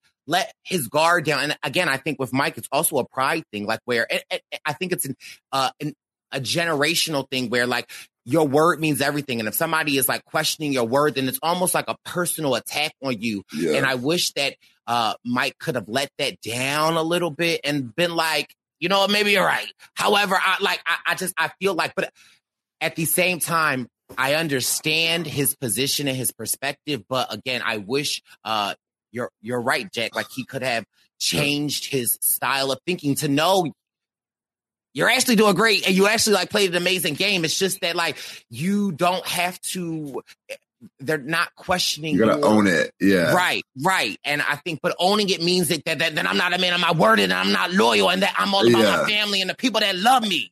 But the thing is, I do think, and I'm sure we can all agree that Mike is probably an extremely loyal guy, and we saw that throughout the season. 100%. Yeah. But again, even extremely loyal guys have to make difficult decisions, and even extremely loyal guys sometimes make two promises in each way, and Yeah. they can't they can't honor both of them. So yes, he can be extremely loyal in all of this, which he stood on, but they were focused on the fact that he had to make those difficult decisions. And mm-hmm. again, if he would have owned the fact that yes, I am loyal, this is the you met the true me, but I had to do X, Y, Z in Survivor. I felt like Omar's question about the species would have been a great, like a great way for him to be like, my species is the old guy that want to do everything for everybody. And the way that I had to maneuver was I had to be unloyal to some people. I didn't want to be unloyal to some people, but in order for me to get where I'm at, like, you know what I mean? Like, I just wish that he would have been able to like answer, like, I I just, yeah. But again, I get Yeah. it. It's and a- he started he started improving with those answers as tribal went on. Um but it sort of was a case of too little too late. It was interesting looking back. You know how in the pregame they'll say like what survivor are you most like? So mike's people were were um tony vlachos and Tai Trang from uh Kaôh Rōng which I, re- I remember people were like this is such a weird combination. But it was almost like he- he almost hit the nail on the head where it's like his gameplay was sort of Tony, like accidentally Tony like, where he is bringing a bunch of people's loyalty in, cutting people. Uh, and then when he cuts people, is somehow able to convince the other people. It's like, oh, well, I'm not going to cut you. Like I'm loyal to you. and then he goes and cuts them again. Wow. But it's Tai, it's, it's Tai esque in the sense that Tai would accidentally cut, like cut people in a sort of similar way, but it was more accidental. Oh my God. it was more accidental. And so people weren't able to respect it because it's sort of like, well, you're just telling everyone you want to work with them. And now it's not like, it doesn't seem intentional. Um, so, you know, in a weird way, it was such a perfect prediction of like being sort of like Tony, but sort of like Tai. Um, and yeah, Yeah, but I thought Mike's I- I was really fun to watch. Yeah, I agree. And um, the w- one thing you you hit, you said he kind of like, as he heard, he started understanding in tribal, and that is good. Like, it's great to be a good listener at Final Tribal and understand where these people that you're trying to convince understand their standpoint, what they see, how they view you, because you might not view yourself the same way. And upon given that new information, adapt and change a little bit. In his case, I think he said something to the tune of, um, I'm learning that maybe I wasn't as loyal as I thought or, or something like that. Acknowledging that and, and keeping it moving is a good thing as opposed to digging your heels in and arguing with the, the jury, which we've seen at some point, um, in, in the, in the history. Hundred percent. But at the same time, no, I, I totally agree. But at the same time, it's not the best spot to be in when you're at final travel pleading your case. You're like, oh shoot, you guys are right. Like I did do that. like Right. you know what I mean? Um, Yeah, But it's yeah. better than him being like, no, I swear, I was like so loyal. Um, Yeah. Right. There was a point where Drea asked Maryanne a question. Um, we slept together, but I don't know what you did in this game. Can you explain it? And that looked like one of these, uh, like a hardball question, like, yo, you ain't do nothing. What's up? Or it's like an alley oop. Hey, we slept together. I didn't see you do anything. What's up? So that she can hit this thing out the park. Yeah. And she did just that. Boom. Was this where she explained how she set up the whole end game? This is the one with the idol, with the Mike giving, giving me his, Yeah. his, yeah. Yeah. Yeah, I think no, it was it was great. That's where she sort of I feel like locked locked it in. Um I mean, after the Omar move, like she said, she basically had every permu- possible permutation to get to the end. Uh, Lindsay even wanted to go with her at that point. Um, I, I, did think it was interesting when they were discussing the Omar move, how Jonathan and Mike were sort of like, well, that was our move. Cause I'm sure they gave Maryanne a little bit more credit in the edit just because she ended up winning and that was sort of right. like her big move. But it did seem like obviously maybe Mike and Jonathan got the ball rolling. But as soon as uh, Lindsay won, they were like, no, no, no, let's do Romeo. And right. it took Maryanne to come in and be like, here we go. Like, and I'm sure, I'm sure everyone was on board with this, this split vote that Maryanne proposed. Maybe it looked like Mike and Jonathan weren't as down for that, but it, it, it seemed like Maryanne was really like, here's our chance. Let me use my extra vote. You guys can split your votes. It seemed like Maryanne's plan. So it's like, just because you're Mike, or also it's, it was like, well, Mike, Jonathan was like, well, I was the first one to say his name. Like, Maryanne had a great answer where it's like, that doesn't mean I wasn't thinking about him and wanting him out. Like, just because yeah. you're like, I, I, I, could, I could be thinking about it and be like, okay, I know Jonathan's going to be like, I think we should get Omar out. And you'd be like, oh, I'm down. And then Jonathan's like, wow, I'm good at the game. uh, you gonna so, see yeah. him in real life, man. That you gonna see him at Hearts. He gonna choke. Do you, you. think he's a posse member though? Like, like okay. okay, say no. no. Oh. yeah. Um, yeah, you're right. There was a point when Jonathan said, no, that was my move. I told Mike and blah, blah, blah. And Maryanne was like, yes, but I promise I thought this up as well. Maybe you said it first or whatever, but then she got the ball rolling and you're yeah. right about that. So, um, and clearly she was down considering the commitment she had to that plan. So, uh, right. And I also think it's, it's, uh, in this day and age and social media, like it's like it doesn't happen unless you post about it. And so I think that, you know, Maryanne using that extra vote kind of sort of like solidifies like, okay, this might have been your plan, but baby, I put the cherry on the top. And that's all that honestly, not that really matters. But again, it, it what, what did you do but say it? And she's sitting there at the end. She hit okay. it out the park and she's sitting there at the end. Um, there was a good, there was a part where Romeo basically says, um, I'm leaving this game a free man mm. who won't be scared how my family feels. Mm. I can live, um, I can live as a free man in my 30s, and I haven't been able to do this since I've been holding this thing since I was 18 or something to that effect. And again, this is his story being told as this gay minority man on national TV. And so again, kudos to the storytellers Kudos to Romeo for having the courage to fight through this game, get to final tribal, take a beating at final tribal, still keep his head high, still be the, uh, the, um, pageant queen or what have you that, that he, um, continued to, to draw parallels to. I am, I'm proud of him for no matter what, no matter what they threw at this guy, staying strong and saying, I'm still proud of myself and I'm going to come out of this a better man. Absolutely. And I, the only thing I say to that is like, I, I know that like in the game of Survivor, there's only one winner, but I'm sorry, like in the Olympics, isn't there medals for gold? Like, I just feel like winning final three is still a win in my opinion. So I'm just saying like, you know, Romeo is still a winner in my eyes. Yeah, he got a medal. He, he got a medal. So like, he didn't get the the gold the gold medal for Survivor, but uh, he got the bronze medal for Survivor, and also probably different kinds of awards for his performance on Survivor. Um, More money than I got. um, but yeah, no, that's around the, with eighty. yeah, the, I think he got eighty. Yeah, that's the thing. Like you, like we said, like I, I've had my criticisms about Romeo's game, criticisms about Jonathan's game it's just it's just a game though. Like when it comes down to it, the fact that like that Romeo's getting out more from this experience than that like to him than the million dollar win, that's so respectable. And like just because someone doesn't play the best game necessarily doesn't mean anything about them as a person to me. So I can right. appreciate the person separate from the game. Um, yeah. So guys, if you're listening to this, please don't. Jonathan, please don't put me in a chokehold. Uh, you're great. nah, it's gonna have to be. We're gonna have to have your back. Like it's gonna be the three of us, and he gonna toss us all. you, can put, you can put me in the chokehold. Uh, okay. We also get a moment where Mike says, "I came in as an older guy who was able to get in with the younger generation and make it this far." Which you know, kudos to Mike because Yeah. He it's is crazy. He's 57. Or- That's yeah. crazy. Yeah. Yeah.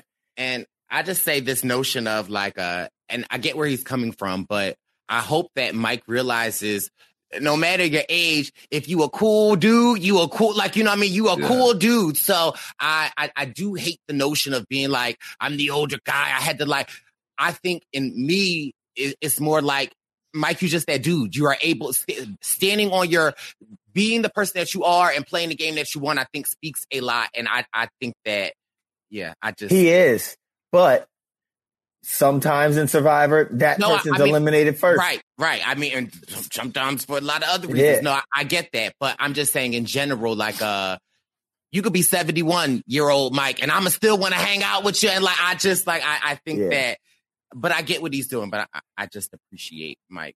we also get a moment from Maryanne where she said something like, um, I, she knew of her path to the end with that Omar vote, right? With that Omar vote. But sometimes she, she self sabotages hmm. and she's so, she's so good at communicating this. So she really considered saving Lindsay, bringing her with her. And that's a, a self sabotaging move because she knows that a Lindsay is playing this this strong game and can certainly win a lot of votes at the end. So she overcame that to say, no, I need to, I need to own this. I can, I will not self sabotage in this moment. This is my moment and I'm going to, uh, I'm going to make the most of it. So one of her biggest moves was keeping an idol in her pocket, was not making that move. Mm-hmm. That's like, yeah. Def- that, exactly. Yeah. Um, I, I thought it was, especially with that being said, like a lot of the narrative the whole season was that Maryanne wasn't afraid to make these moves. Like she, she would rather go out swinging than like, like, like even at the from the first episode or the second episode when she had to, the, ship's wheel, she was like, you know what, I'm gonna, I'm gonna make that big move. It was so great to see her in in that spot at Final Five make the smart move, which was to not make the big move. And, and she really seems to have maybe that's one of the most underrated elements of her game is knowing when and when not to really swing for the fences.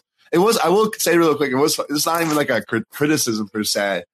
Um, but it felt like in Maryanne's final tribal sort of pitches, it was almost like they had the breakfast and then Maryanne went and got some like a public speaking class. Cause I thought it was, it was so funny to me where someone would ask her, she's like, yes, hmm great question. Let me answer your question. she answered the question. She's like, does that tell you what you need to know? And I was like, so, such a, like very good articulation, but it was very like formal, um, like public speaking, which I thought was so funny, but she definitely knocked it out of the park, uh, overall. She did. She did. And sometimes I think because as I get older, my memory fades and like I can't remember anything.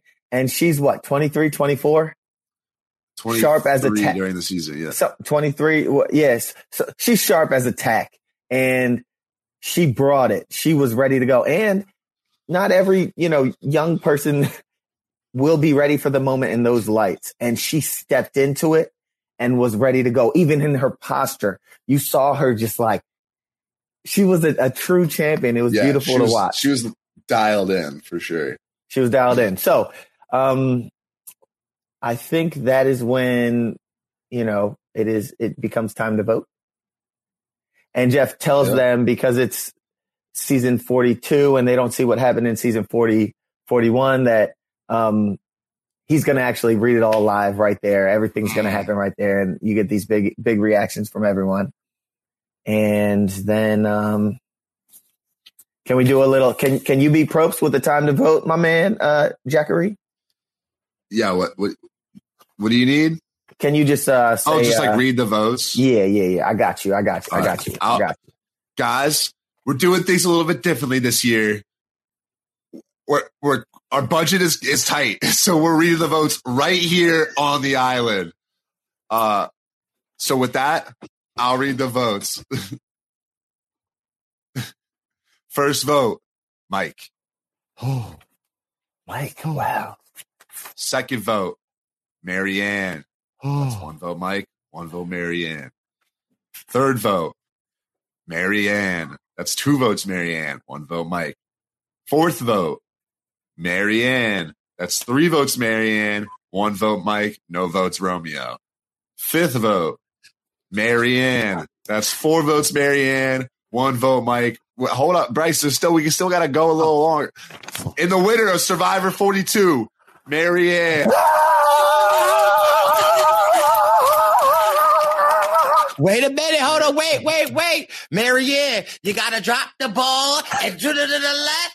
Put it to the right. Eh, eh, eh. Ah, Put it to the left. Put it to the right. Hey, wait a minute, yeah. Mary. A girl. Ann. You know, you know what? I have a recommendation for Jeff. I think Jeff, when he announces the winner, he should be like, Maryanne, the tribe has spoken or something. Ah, true. I don't know. I don't know. That's true. That's a good button. at sounded better end. in my head. It sounded Wow. We Maryanne. to see it. Yes.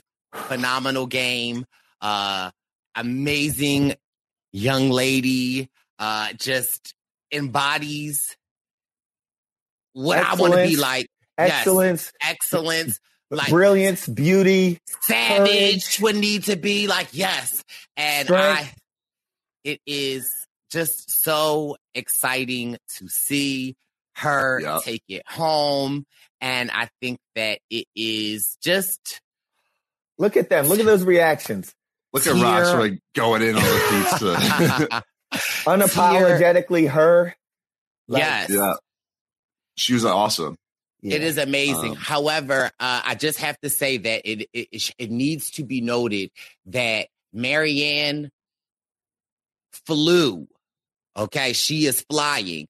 Uh, but the reason that Maryanne was able to fly was because Queen Vecepia, and I believe it is 20 or 22 years, 20 years ago since we've had a black female winner.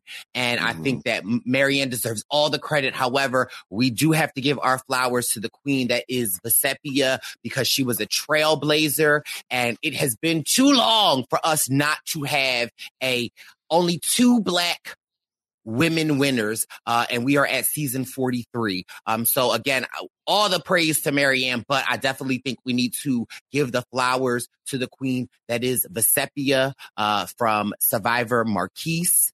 And, uh, she, she just, did I say it wrong? Marquesas? Okay, that's what I said. Okay. Marquise. You made it somebody's cousin. My cousin Survivor Marquise. But no, uh, Vecepia is a queen, and uh, it's just great to see the, the legacy live on through Maryanne. yeah shower her with praises and, and flowers because she she she did it. She did it and she did it her way. She carved out her niche.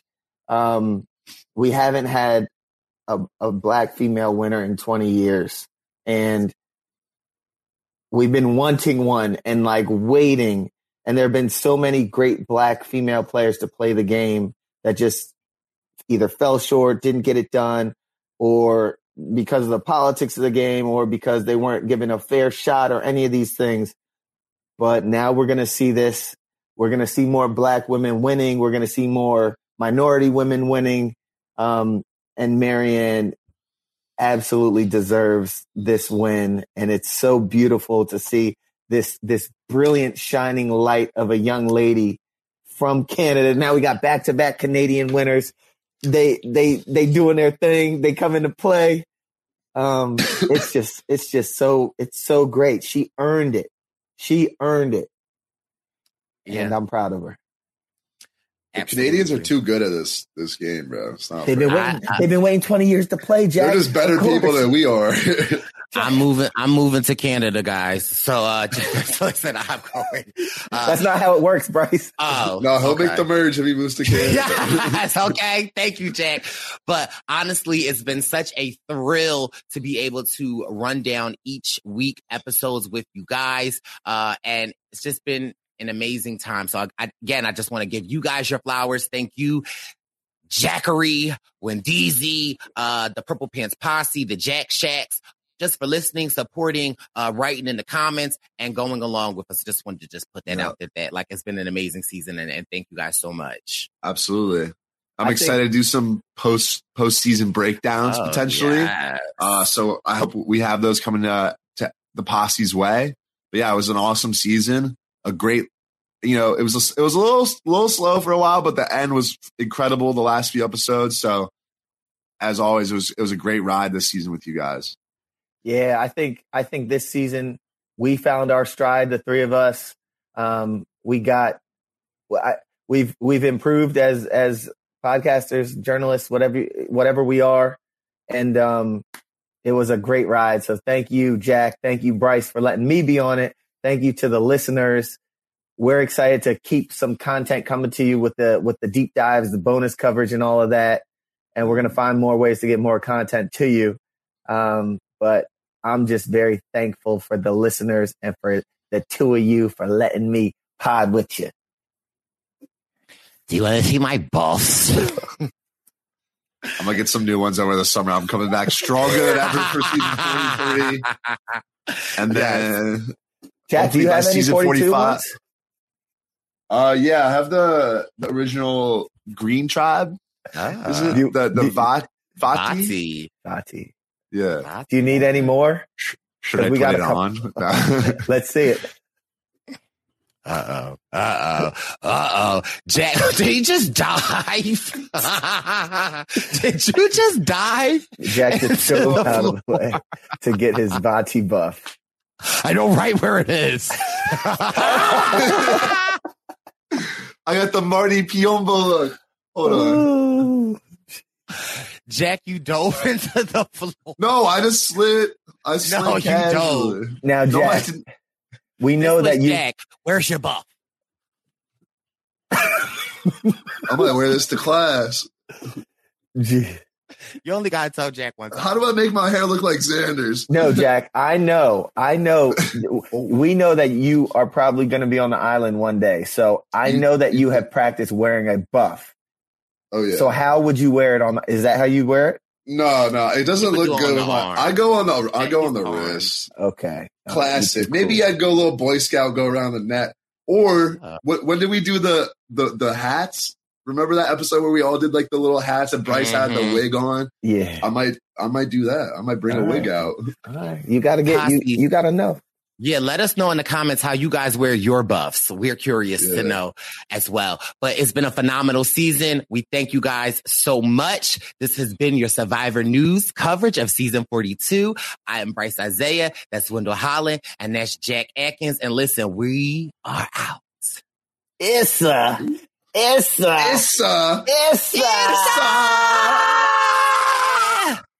you gotta grab it from the right, grab it from the left, and we go with it. That is going to conclude this week's Survivor News of the season 42. It's been an amazing ride to come and report the Survivor News to the Purple Pants Posse. We appreciate you guys so much. Make sure you head over to YouTube at Bryce Isaiah and check out the video version to this audio podcast. Subscribe to my YouTube channel. Give this video a thumbs up and get in the comments and let us know what you think about season 42. As always, if you could be so kind to ensure that you are subscribed to the Purple Pants podcast, we are available on Apple Podcasts, Google Podcasts, wherever podcasts reside. You can subscribe, write a review, give your baby boy some five stars, and don't forget to tell a friend, to tell a friend, to tell a friend that it's the finale because it's a, it's a, it's a.